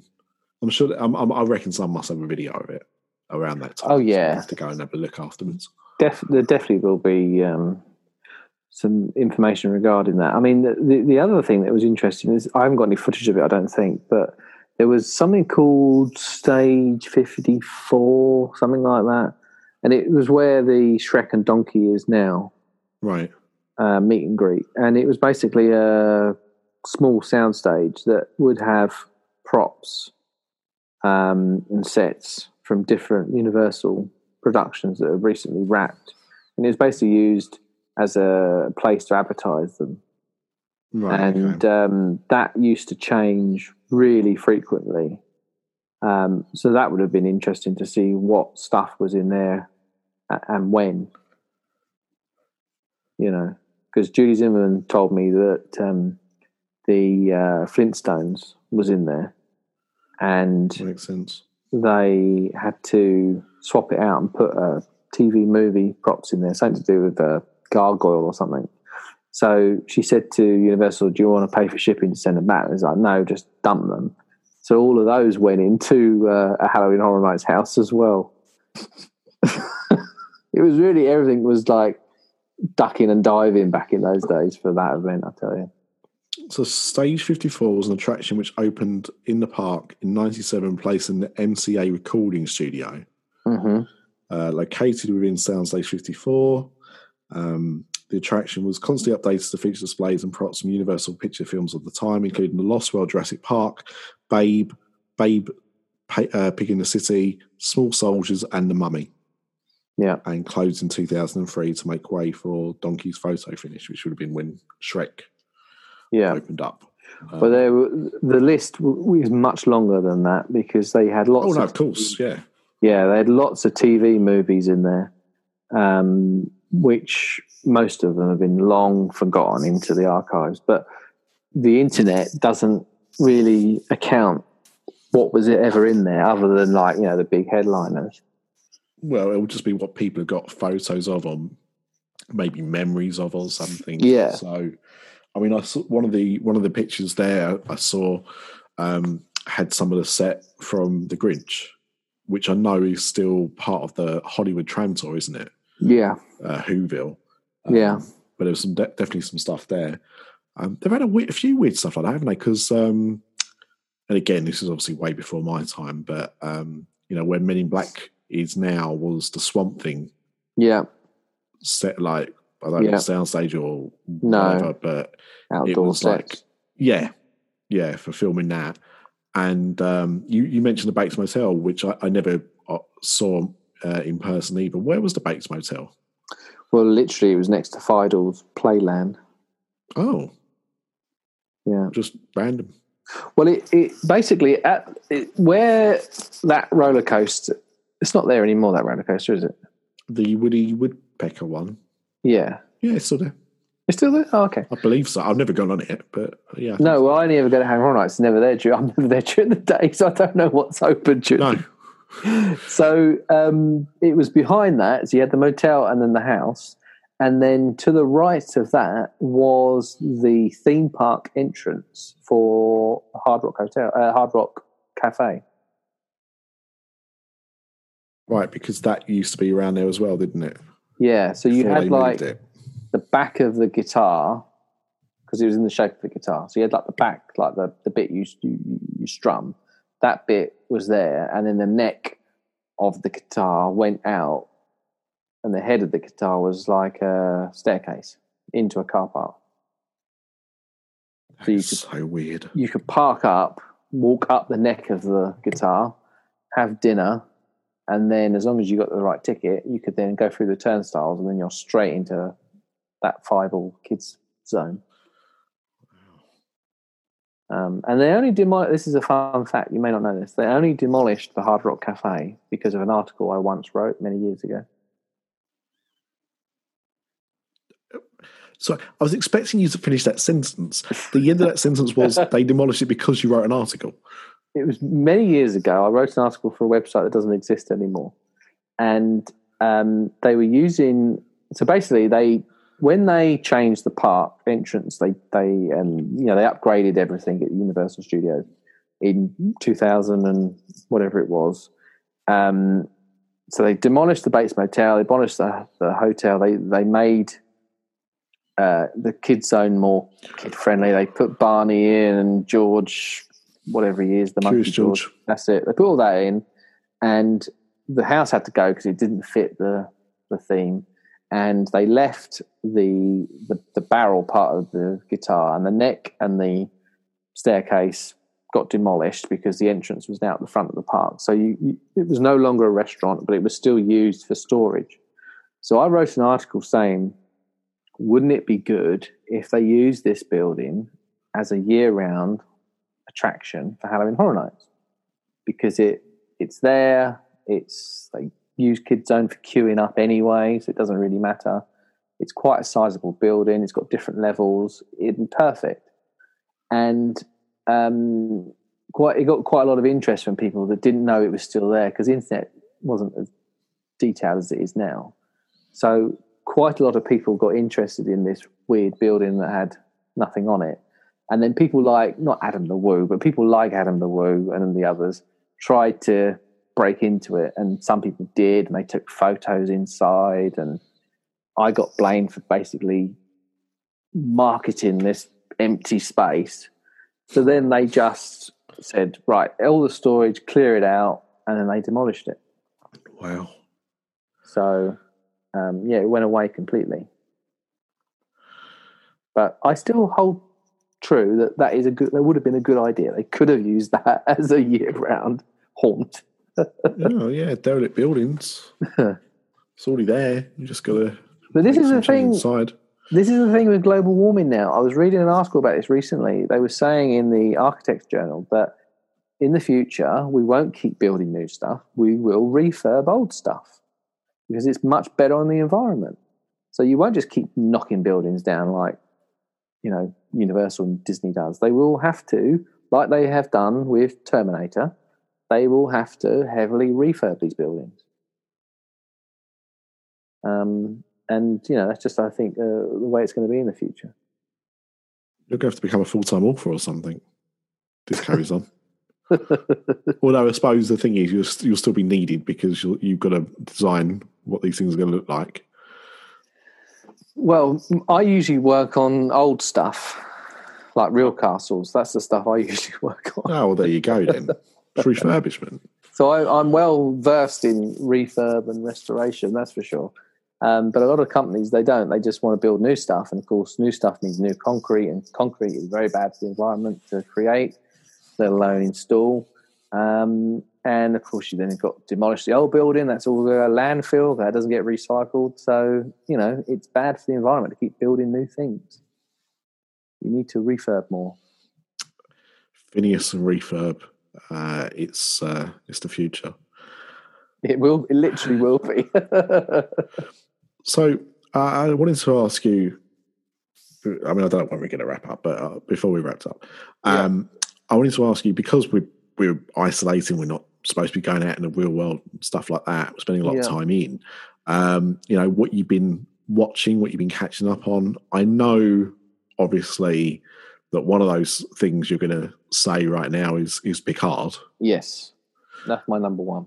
That's your number one. Well, that and Curb, they're joint number one. I just like bald men, basically. any, any, anyone that's got no hair. Um, yeah. I won't ask about your childhood. Um, did I tell you? Have, have, you, have I told you a story about when I saw um, a ghost that looked like um, Jean Luc Picard? No. Um, what's his name? Jesus Christ! It's just escaped me. Uh, Patrick Stewart. Patrick Stewart. Um, I was about eight, I think, and uh, I was in uh, the toilet of our, our bathroom of our first house we lived in, and um, used the toilet, got up, started washing my hands, and the door flung open, and there was this person that was floating at the top of the stairs um, with uh, like a ruffle around the neck. You know, the uh, Edwardian kind of stuff mm-hmm. in that kind of garb, that kind of era garb, and he looked like Patrick Stewart, and he was just was floating. You, was you drunk? I was eight, so yes, I just had some mouthwash. No, um, it was very weird. Like I shouted up, or I shouted down to say, "There's somebody upstairs. There's somebody upstairs." Slammed the bathroom door shut. Yeah. Parents come running up and like, like where? Where have they gone? And I was like, they were just there at the top of the stairs. Like, there's no one there. And they searched the rooms and mm-hmm. there was nothing.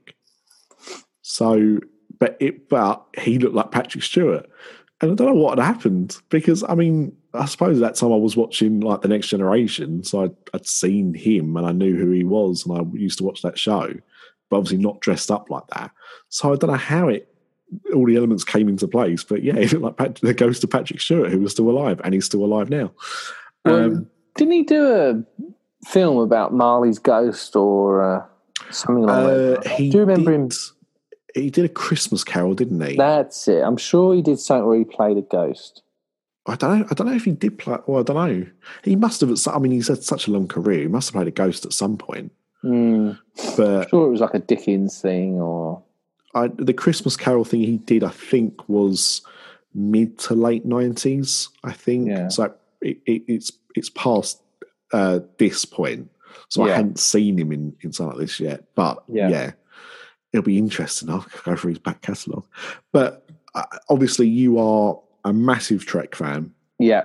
Uh, of all series, but I think particularly you're, you're fond of the next generation. Yeah.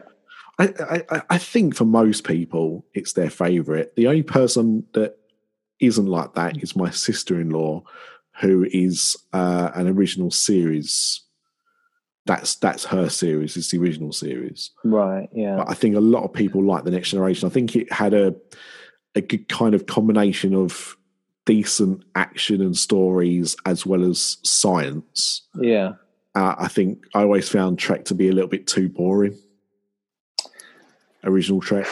Yeah, When I was a Yeah. kid, I mean, I, I imagine if I go back and watch it now, I probably wouldn't find it quite like that. But I think the next generation just looks a bit more well, futuristic, I suppose. the problem with Gene Roddenberry was that he wanted to create uh, a future that was something to aspire to, where we had solved most diseases, we'd solved most political differences, we don't have any capitalism or communism or anything like that. But the problem was, was then there's no conflict. there's no war, essentially. So I think his vision adapted, and it particularly adapted more rapidly once he passed away. Because if you look at things like uh, Deep Space Nine and, and particularly Voyager, they're much more. With Voyager, it definitely was much more action heavy. Oh, Um, it was like War of the Week. yeah, yeah, literally, yeah. Um, so Mr. there's that. so, do you have you watched Picard? I did not watch Picard um, because I really, I've not really watched The Next Generation since it first came on.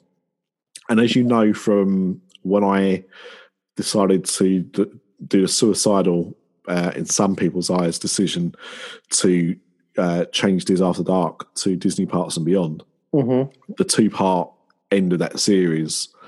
Um, I announced it on one, I announced it on one episode, and then the and then we had like the last episode, and I used the um, the the title from the, the the finale of Star Trek: The Next Generation, Mm. um, which I don't think I, I think you were probably you were definitely the only person to mention it to me.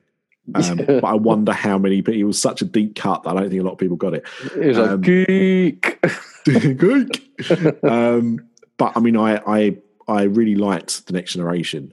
I don't think, though, saying that I ever watched all of it because I used to watch it on BBC Two, and I I know I remember watching it until uh, Tasha uh, was it Tasha Yar yeah, yeah. when she died, hmm and then I I didn't watch it for a bit, and then I remember watching it again, and she was back. I was like, huh? Yeah, well, she, yeah, yeah, she, the actress wanted to leave, That's right. and then they realised that they could probably do with her coming back. So then they brought her back via uh, dimensional changes and a daughter that she supposedly had, and all this sort of rubbish. But um, so the she same, never, the same haircut. yeah, yeah. So she never really come back. Although no, interestingly, did. Yeah. Yeah. So interesting though, fun fact, she died in an episode, which I can't remember the name of now, but where this black ooze, oily v- black liquid ven- uh, a sort of um, alien thing killed her. Um, all that was written by the guy that wrote Psycho. Yeah. Blimey, I didn't know Alfred Hitchcock was involved. Yeah. Um, yeah. Joseph Stefano. But Gene Roddenberry, because didn't he die? When did he die? Was it 90? Uh, yeah. I want to say midway through next gen, something like that. Yeah, yeah, yeah, yeah. Yeah, it was. I think I, I, I want to say it might have been around the time Star Trek Six came out as a Yeah. film, Yeah. somewhere around it. So yeah, probably about midway through Next Generation. So yeah, I can see why the other series were a bit more. Uh, well, Deep Space Nine was probably more political, Oh yeah, yeah, definitely. but Voyager, yeah, was definitely more action packed. Um, but yeah, so I know I, I never watched all of Star Trek, but Mhm. um, I, I remember really enjoying that last season, especially. Um, just wanted to see how they tied everything up. But um, yeah, I mean that that show was great. Q, the Borg. Um, you know, there, there was a lot of good things to come out of it, but I haven't watched it really since then. Um, and so I was like, do I want to go and watch Picard without really kind of going back? Because I, I'm- imagine there's like quite a few callbacks and stuff like that. well, there Um, are, but I watch YouTube Easter egg videos, so Right. so I can spot some of them. But even I, because I haven't watched Next Gen for many years, so I watch a YouTube video and, and they'll say, "Oh, well, this dude means this, this means that," and it's like, "Oh, okay." But there is two problems essentially with Picard, and Picard is not unique in this regard. Quite a lot of fandom-based TV shows and films are suffering with this, in my opinion. What, the first thing that it suffers with is this sort of need to have, and Curb does this as well, is stretch out one storyline across a whole season. Right. one story arc. Doctor Who's the same, you know, 20, you name it, they all do it. Um, so there's less, it becomes less episodic, whereas Next Generation, everything was solved in that one episode, a bit like Voyager as well. Yeah. And the only o- overreaching arc in Voyager was they were trying to get home. That was it. But it's it's done. I think. I think they do it because if you miss an episode, then it spoils it for you. So they want you to consume all the episode. Yeah. I think. I think that's the reason behind it. So that's the first problem. I, in my opinion, the second problem that Picard suffers with, and again, a lot of them, like Star Wars, massively suffers with this one, is that you have such a broad, knowledgeable fandom that they, and, and I know Matrix suffered with this as well. They will create videos and content and websites where they overthink things. Sherlock's another example, and they will essentially write between them, the fandom, better explanations and storylines than what is actually going on in the cinema or on TV. Yeah. So, Picard, for example, they said that one of the lead characters, it will be a twist that he will actually be not who he says he is. Right? I won't ruin it, but and all of the things that they said uh, that that made sense, all the evidence was absolutely stacked up. So you're like, yeah, that's definitely happening. Let's just wait for it to happen, and it'll be a good twist, right? Didn't happen. Um, Hmm. Q, for example, the fandom kept going on and on about how he would be involved. He didn't show up. So, you know, there's those two issues, I think the, the running arcs and this fandom that eats itself by basically creating better stories and ideas than what the actual filmmakers are doing. Because Star Wars has suffered with that massively, haven't they? Oh yeah, I mean, it's also suffered, which Trek. Uh, uh, you might correct me here, but doesn't seem to suffer from as much, which is that um, it has a very toxic fan base, and we Mm. live in this time now where Picard won't suffer with this, but um, definitely the the second Star Wars film did. Um, you know, with uh, the Mary Sue analogy, which drives me nuts. I don't really get it, and I think it's ridiculous, and I think it's like incels or something that come up with this kind of nonsense about women and empowerment and everything like that. But it just drives me nuts. Um, and yeah, you you you get this this kind of well, it's not what I wanted, so therefore it's, it's shit effectively. Um, and I, I I had a little bit of that myself when I watched The Last Jedi. Mhm. I had this expectation going in there, having seen The Force Awakens. Right, so uh, you know we're going to get Luke Skywalker, and he's going to do this, and he's going to say this, and he's going to be a badass, and blah blah blah blah, and all this. And then I watched this film, and there's like, you know, L- Leia Poppins, and uh, there's a casino planet, and uh, Luke Skywalker's whining man. I'm like, this isn't right. But saying that, when I when I went and rewatched it a few days later, with knowing that you know this film wasn't what I thought it was going to be, I really enjoyed it because I I'd stopped overthinking it and just took it for what it was. And actually, the more I've watched it, the more I think it's actually on the nose because every complaint that well, Luke Skywalker's just a moany old man. Well, actually, Luke Skywalker was a moany young man as well. He was a little whinger. So he hadn't actually changed very much. Mark Hamill can say what he likes about it because he plays the character and he doesn't think it was written very well. But you know what? Go back and watch those original films and you go, yeah, actually, that's probably the evolution that they should have gone with. Because he, he was he wasn't the hero, really. Yeah, I mean, he was the hero, but he wasn't like the all American hero or anything. He was a, a little whingy crybaby. Um so yeah, I, well, Trek, you I got to say, Trek, Trek fans, I'd say definitely aren't as toxic, but they're not perfect. No, they overthink and, and come up with their own things yeah, I, I get that. Um, and I think the other problem, uh, and you've watched it, so you can say it more, but uh, and obviously Star Wars stuff from this as well is is fan service. Yeah, you want to see if you're going to have a show like that about the captain of, um, you know, the Enterprise D.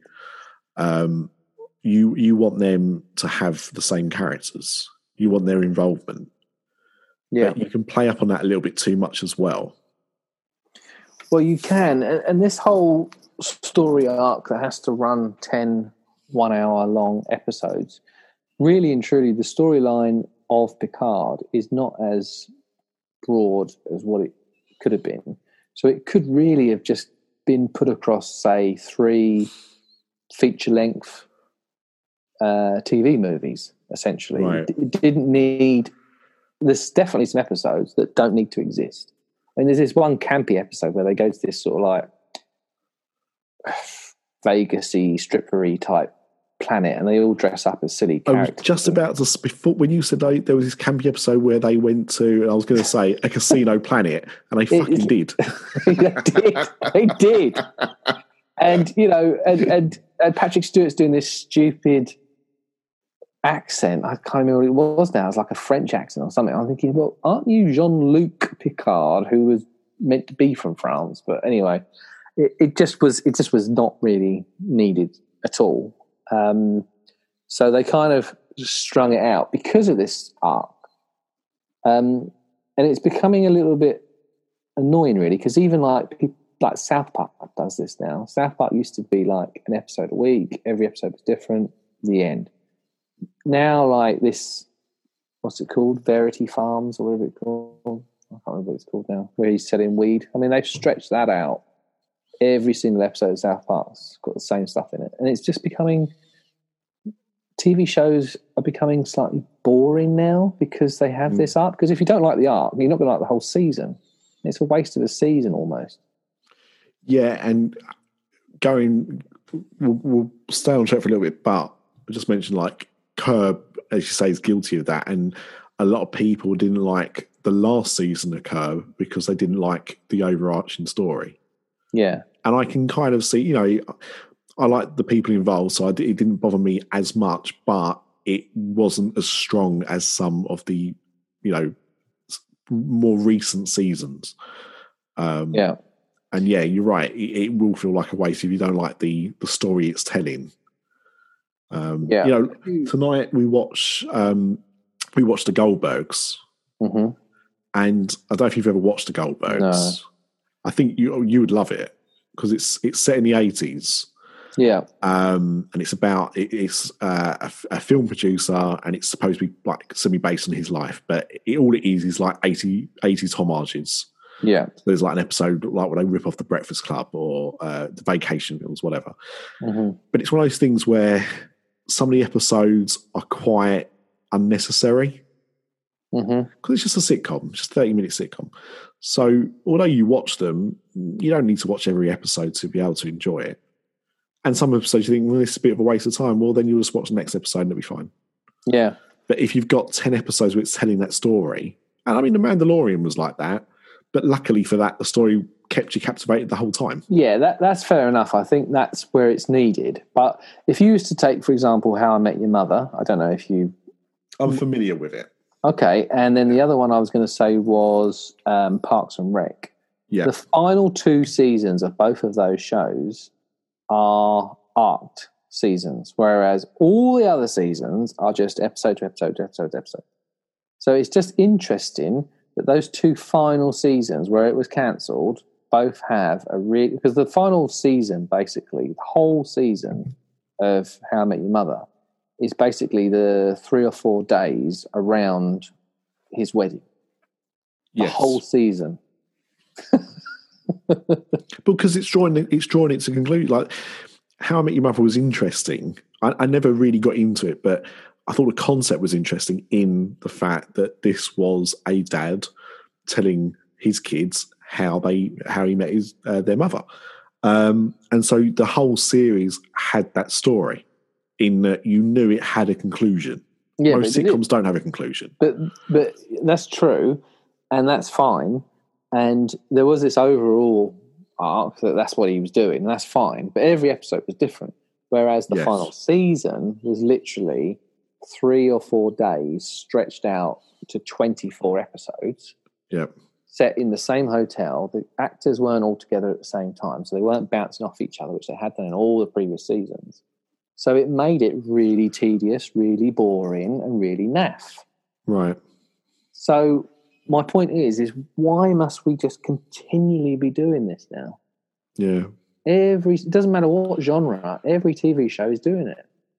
Well, yeah. I mean, uh, like Arrested Development is a show that I really like, and those Mm. first three seasons are superb. And when they brought it back for Netflix and they couldn't get everyone together at the same time, Mm. I mean, the fourth season's a mess. Really, it was Yeah. still quite enjoyable, but it bounced around all over the timelines because of when they could get people together. Yeah.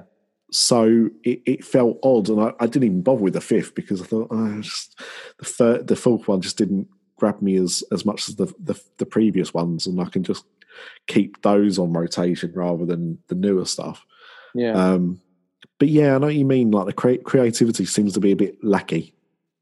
Yeah, it's, it's just it's, I don't know if it's a fad or a trend or what it is really. It's just this need to want to do these arcs when they don't necessarily need to. You know? So speaking of arcs, Yeah, Curb Your Enthusiasm, you mentioned that. yeah, Have you have you finished it? I have. Yeah. So, Okay. so the whole Spite Store thing, I've I finished it. Yeah. Yeah, because um, I know like Sky was a couple of weeks behind the US, and I was watching it at US pace. Um, but I, I liked it. I thought it was a good season. Yeah, Uh, I thought it was funnier than the last season. yeah, I'd agree with that. I enjoyed the storyline more, the whole Spite Store thing. I loved Yeah. the callbacks as well to like uh, people going into Mocha Joe's and, and kind of going, yeah, the, the, like table wobbles. Why does it do that? Yeah, And that kind of be like a running joke for everybody that experienced it and the the dry muffin yeah, yeah. um, or, or scone, whatever it was. Um, but yeah, I thought it was a lot, a lot of positive with this one. Even if some of the episodes felt a bit long, like the wedding one was a bit long, but I thought it was a season. I thought it worked uh, a lot better than the, the previous one had. Yeah, I, I agree with that because I think the previous one was was it the previous one where he'd had a bit of a hiatus? Yes, Because I mean, don't forget he started doing this twenty years ago. This show, yeah, yeah, which is quite unbelievable, really. Um, but it felt to me, wouldn't say it felt completely fresh, but it did feel like there's a lot more energy in it that it could go definitely for a couple more seasons. yes, yeah. The only thing um, Lindsay didn't like watching it was um, she didn't like the fact that Vince Vaughn was not playing himself. Yeah, that he was playing like uh, a relative of like uh, you know another Funkhouser relative. yeah, Um, I think she couldn't detract the fact that he was actually playing a character, not himself. yeah. When you have so many people playing around it, but I, I didn't have a problem with that myself. I mean, yeah, I didn't necessarily have a problem with that, but I know what she means because Vince Vaughn, generally speaking, plays Vince Vaughn in every film. Yes, he doesn't. He he's not known for range. Yeah. So I get what she means, but Yeah. like you, I didn't really. I mean, the first time we meet him, I was a little bit. But then that episode, I think, was the one with the blow up doll, which I think was probably the funniest of all of them. I'm not sure. I'm not sure what my, my funniest one was. Um, but yeah, that that that was that was quite high. Like the Trump um, with, Oh, yeah. Trump hat and stuff, uh, which cracked me up when Donald Trump actually thought that was um, like uh, praise for him. really like that.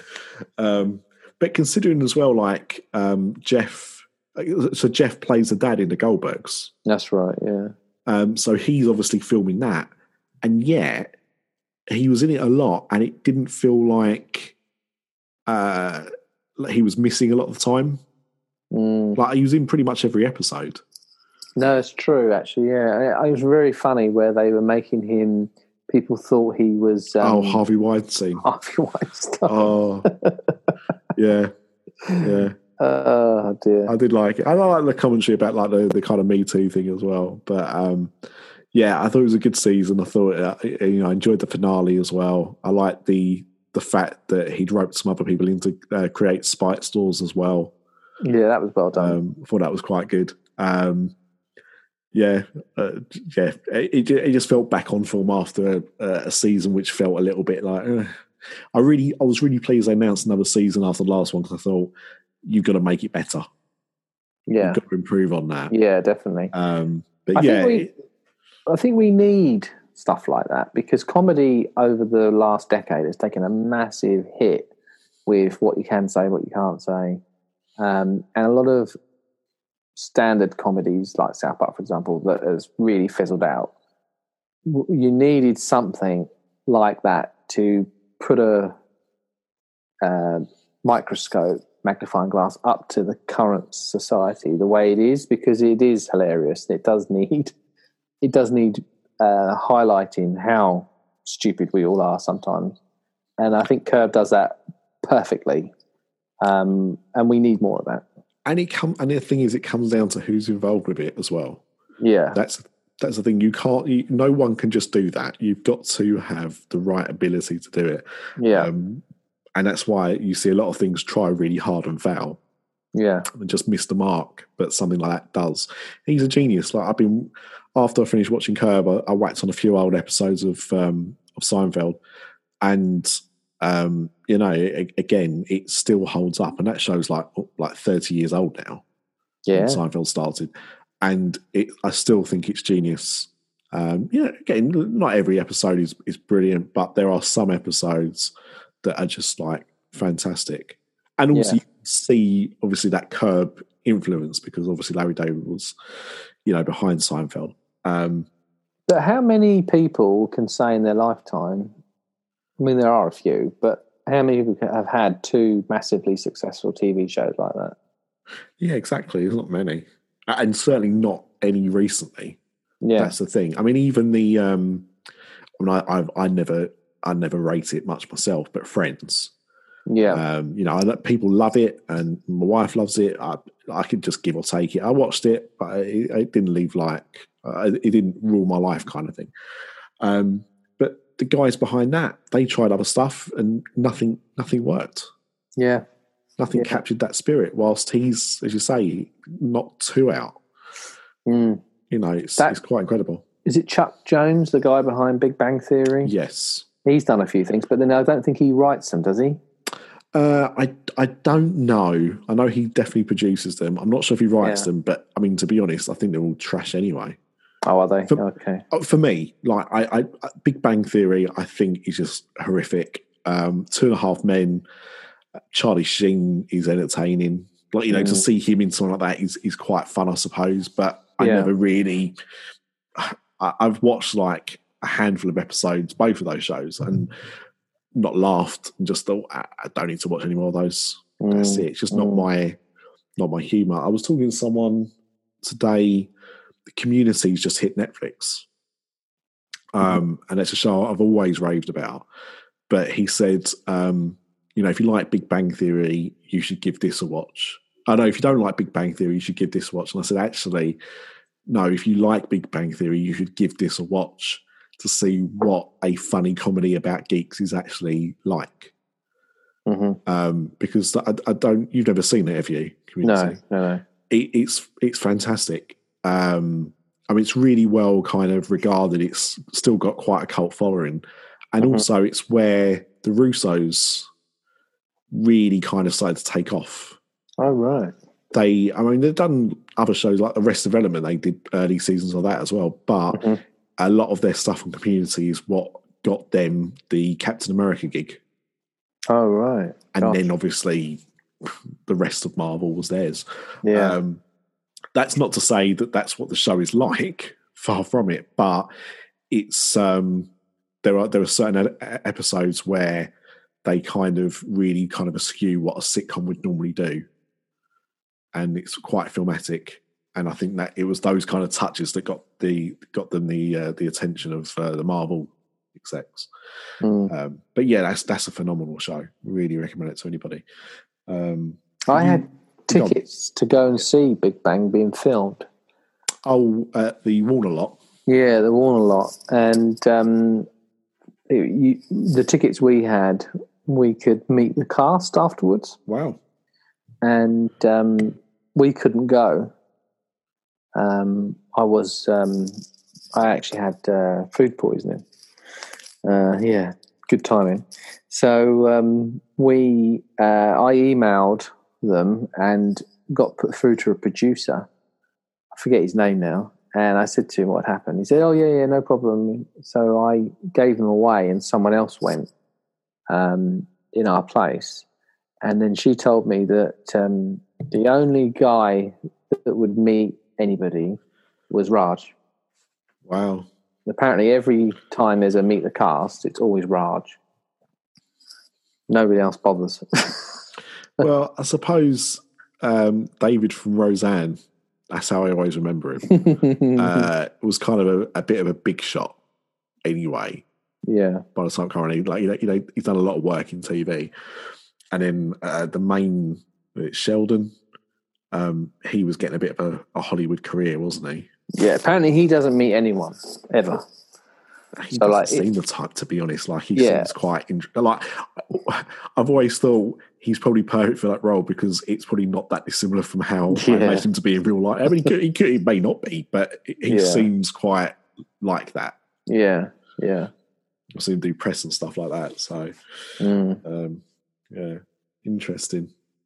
Disappointing thing if you're a fan, but I did see Penny on a golf cart though. On a golf cart. Yeah, yeah. When we did the tour, when you do the tour at Warner Brothers, they take you on a golf carts, wow. whiz you around, and um, we went past, and she was coming the other way, and she's incredibly thin in real life. I mean, these people are all incredibly thin. All of them are. I mean, even like uh, the Hangover, the guy with the beard, even he's incredibly thin. You wouldn't think it, but they are. Wow. And on the Warner lot, they got a gym just for the actors, actors only. And uh, she was going there. yeah, well, I suppose it's one way of keeping them all in shape, isn't it? Mm. Really. to be a Hollywood star.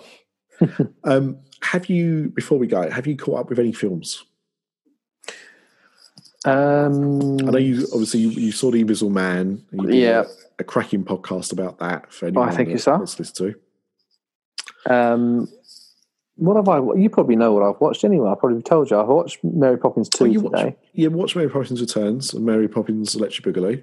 Um, That is such a shame. I was talking to my uh, Maureen, my mother-in-law, as you know now, yes. um, about this, and it's such a shame. You can tell that balloon lady was written for Julie Andrews.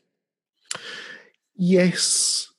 I've told you the story about that, haven't I? You have, yeah, Yeah. about the finances and that. Yeah, I, I mean, yeah, of course it would have been better um, Mm. because it would have tied in. Although I also see the the argument they put out when they said, "Oh no, it wasn't about finance, about it being distracting from the new Mary Poppins." Kind of, I get that to an extent as well. It might have been a little bit jarring, but it's right at the end of the film, so it doesn't really matter. exactly. Um, but I'll, I'll be honest, like I've I've only watched it once all the way through, and I've seen bits and pieces when it's been on the telly and, and whatnot.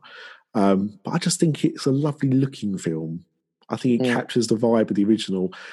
I think the problem for me is that I never grew up obsessed with Mary Poppins Mm, the original. So for me, a, a sequel didn't bother me coming out, and therefore, because I didn't have it in such high regard, um, I could watch it on its own merits and not be too critical. Whilst I love P Dubs, you know that's his favourite film, mm. so he wasn't a, as big a fan. Uh, I think he he liked it, but he yeah he wasn't he wasn't in love with it. Um, but I thought she did a really good job. I thought um, the way they filmed everything. The, the, the most impressive bit for me is the, the bathtub. Oh God, yeah, Have you ever seen the Yeah. Have you ever seen the, the lot of making yeah, of it? I did, yeah. What fun!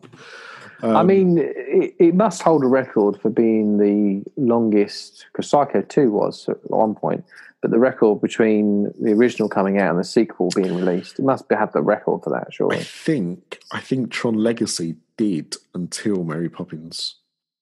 The because- Psycho 2 before Tron definitely had it. Oh yeah, yeah, yeah, yeah. Because um, well, when when did Psycho come out? Was it sixty? 60. And I think Psycho 80. 2 was 82, 83. Yeah, something like that. I want to say eighty three. Mm. Um, but I could be wrong. Um, but yeah, so that was 23 years, and, and Tron 2 was 82 to 2010, so 28 years. Yeah. Um, so yeah, I think that had the record until Mary Poppins, which I think was like something stupid, like 46 years or something, something like that, maybe longer. Um, uh, it's a record that's probably not going to be broken, that's for sure, unless they do Casablanca too or whatever. um, electric Boogaloo, electric Boogaloo, of course. Um, but I, but I, I, I, think it's a, it's a shame it didn't really find its audience. It didn't do similar to Mary Poppins. Actually, that wasn't box office hit, was it? But um, well, I wonder if we were back then a little bit Disneyed out. Well, when it came out, mm. possibly. Yeah. So I think we've been the last few years, to be honest. There's been so many Disney films that have come This out. is what I mean. I mean, they can't moan they haven't made money because they've had so many hits. Yeah. yeah. But yeah, I think it's a shame because I'd like to have seen her do another Mary Poppins, but I don't think we'll see that now. No. Um, even with the the land or the, the, the new ride they were supposed to be putting in, which obviously is now on uh, hiatus. Um, which of course, like the only reason they're doing that is because they'd made this new film with Emily Blunt and therefore could use a likeness of her. Yeah, yeah. That's the I mean, reason they, they didn't do anything before. And I mean, they might they might possibly do another Mary Poppins. I mean, it's I don't know. They might they might do. I don't know what the finance. I don't know how well it did at the box office. Oh, it didn't do well at all. Did it not? No, it made, it made back its budget, but I think I want to say they spent like 100 and, 100, 150 million dollars on it or something, and it might have made like 250, 300.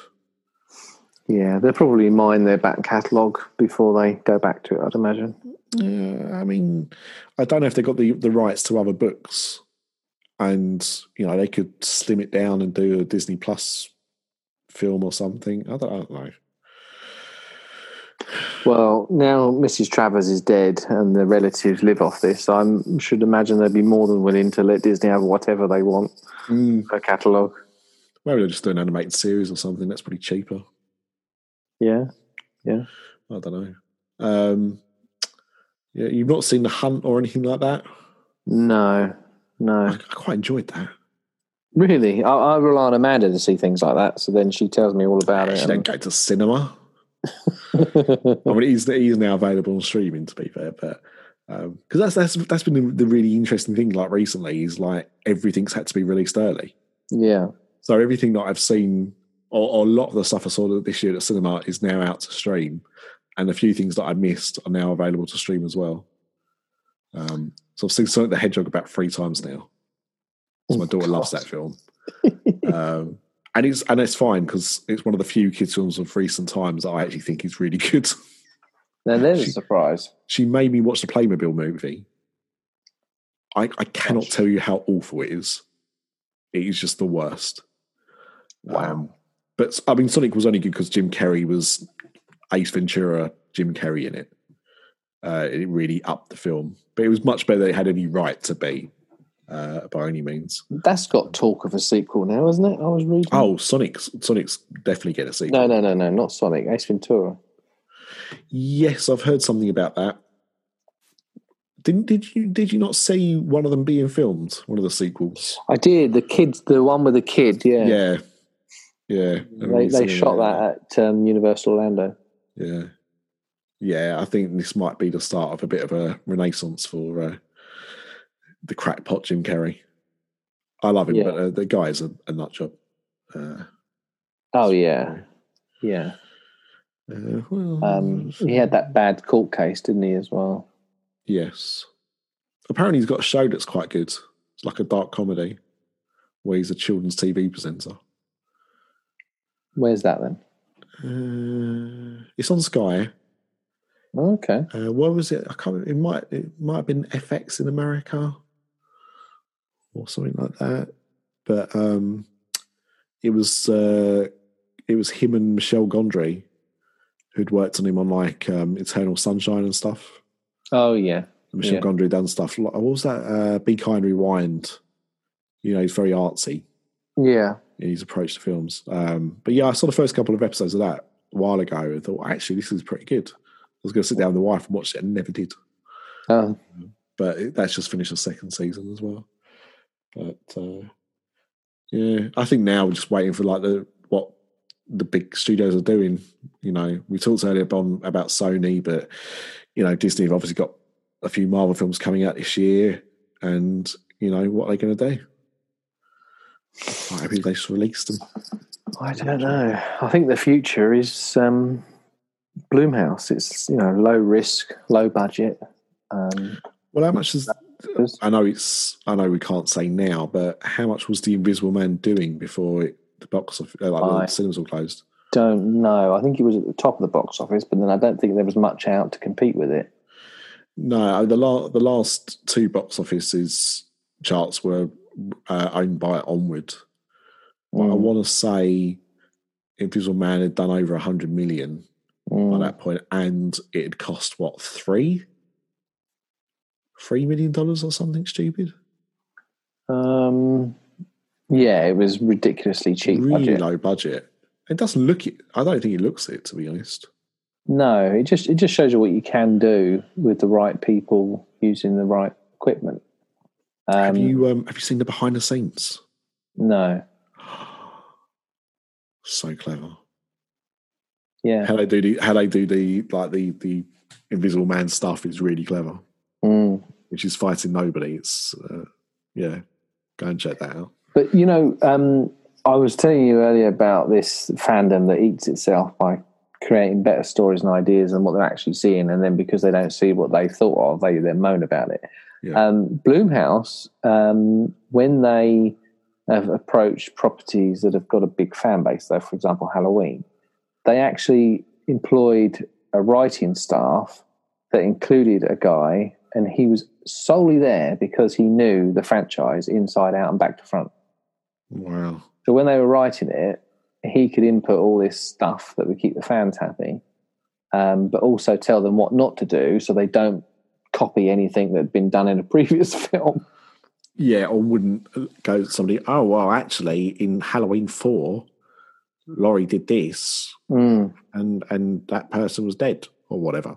mm. Um, that's what they should do. Like, it's not hard, is it? If you're Well- going to do a sequel to something, to just Old- actually watch what you're doing. Well, this is it. Old Star Trek used to have a guy that did that as well, that knew Star Trek inside out, back to front. So he would go through every script and say, look, can't do that, you can't say that, that's been done before, blah, blah, blah. So they used to do that then. That was back in the 90s. So it's not really something new, but it seems to have been forgotten about. They don't seem to do this anymore. It's like the care's gone. Yeah. Is it? It's like that's what it feels like to me. It's that the people that get to do this, it's we're getting paid to do a job, Yeah. and we'll do it our way almost. Yeah. Screw everyone else. Yeah. Mm. Um, is there anything else you wanted to to bring up before we close? No, no, no. I think we said enough to um, potentially be sued yet again. So we better cut it there, I'd imagine.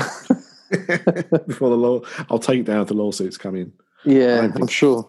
I don't think anyone's going to be worrying about lawsuits at the moment. We've got far too many other big fish to fry. Well, Dickie Branson needs the money. He might think, well, sue them. They got loads of Patreon money. Let's sue them. I was doing them. I was doing the maths. Actually, no, what? I'll tell you off air. Actually, I'll tell you off. All right. Um, cool. Well, thank you very much. It's always a pleasure um, sitting down with you and just chatting the shit. Oh, likewise, So, Chewing the facts. Chewing the facts. Yeah. That's what I mean. And Um, spoilers to our conversation in a minute. We don't make any money whatsoever, so it just goes on overhead. So don't worry about it. Not not as uh, yeah, yeah. We're not the Diz. Yeah, we're not on Well, tracker money yet. Len, Len Tesla money, you know. Yeah. Not. Jesus.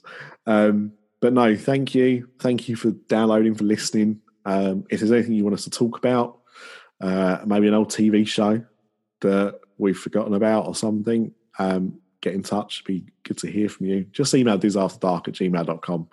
I, I, I've got far too many email addresses, but I do check that one. So, Yeah. um, but yeah, well, Some people have sent in suggestions, haven't they? So we will have yes. to. Yes.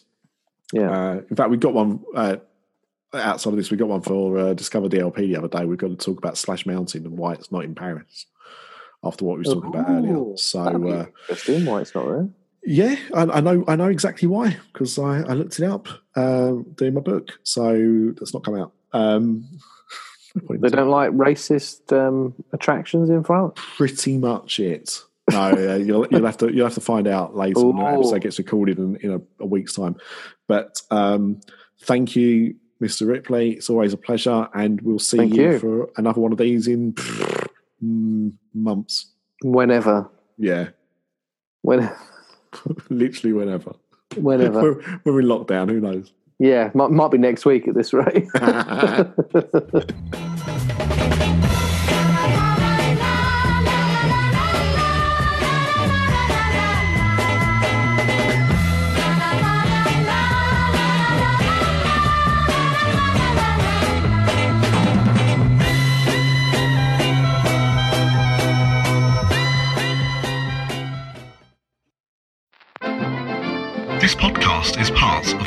Dark Podcast Network.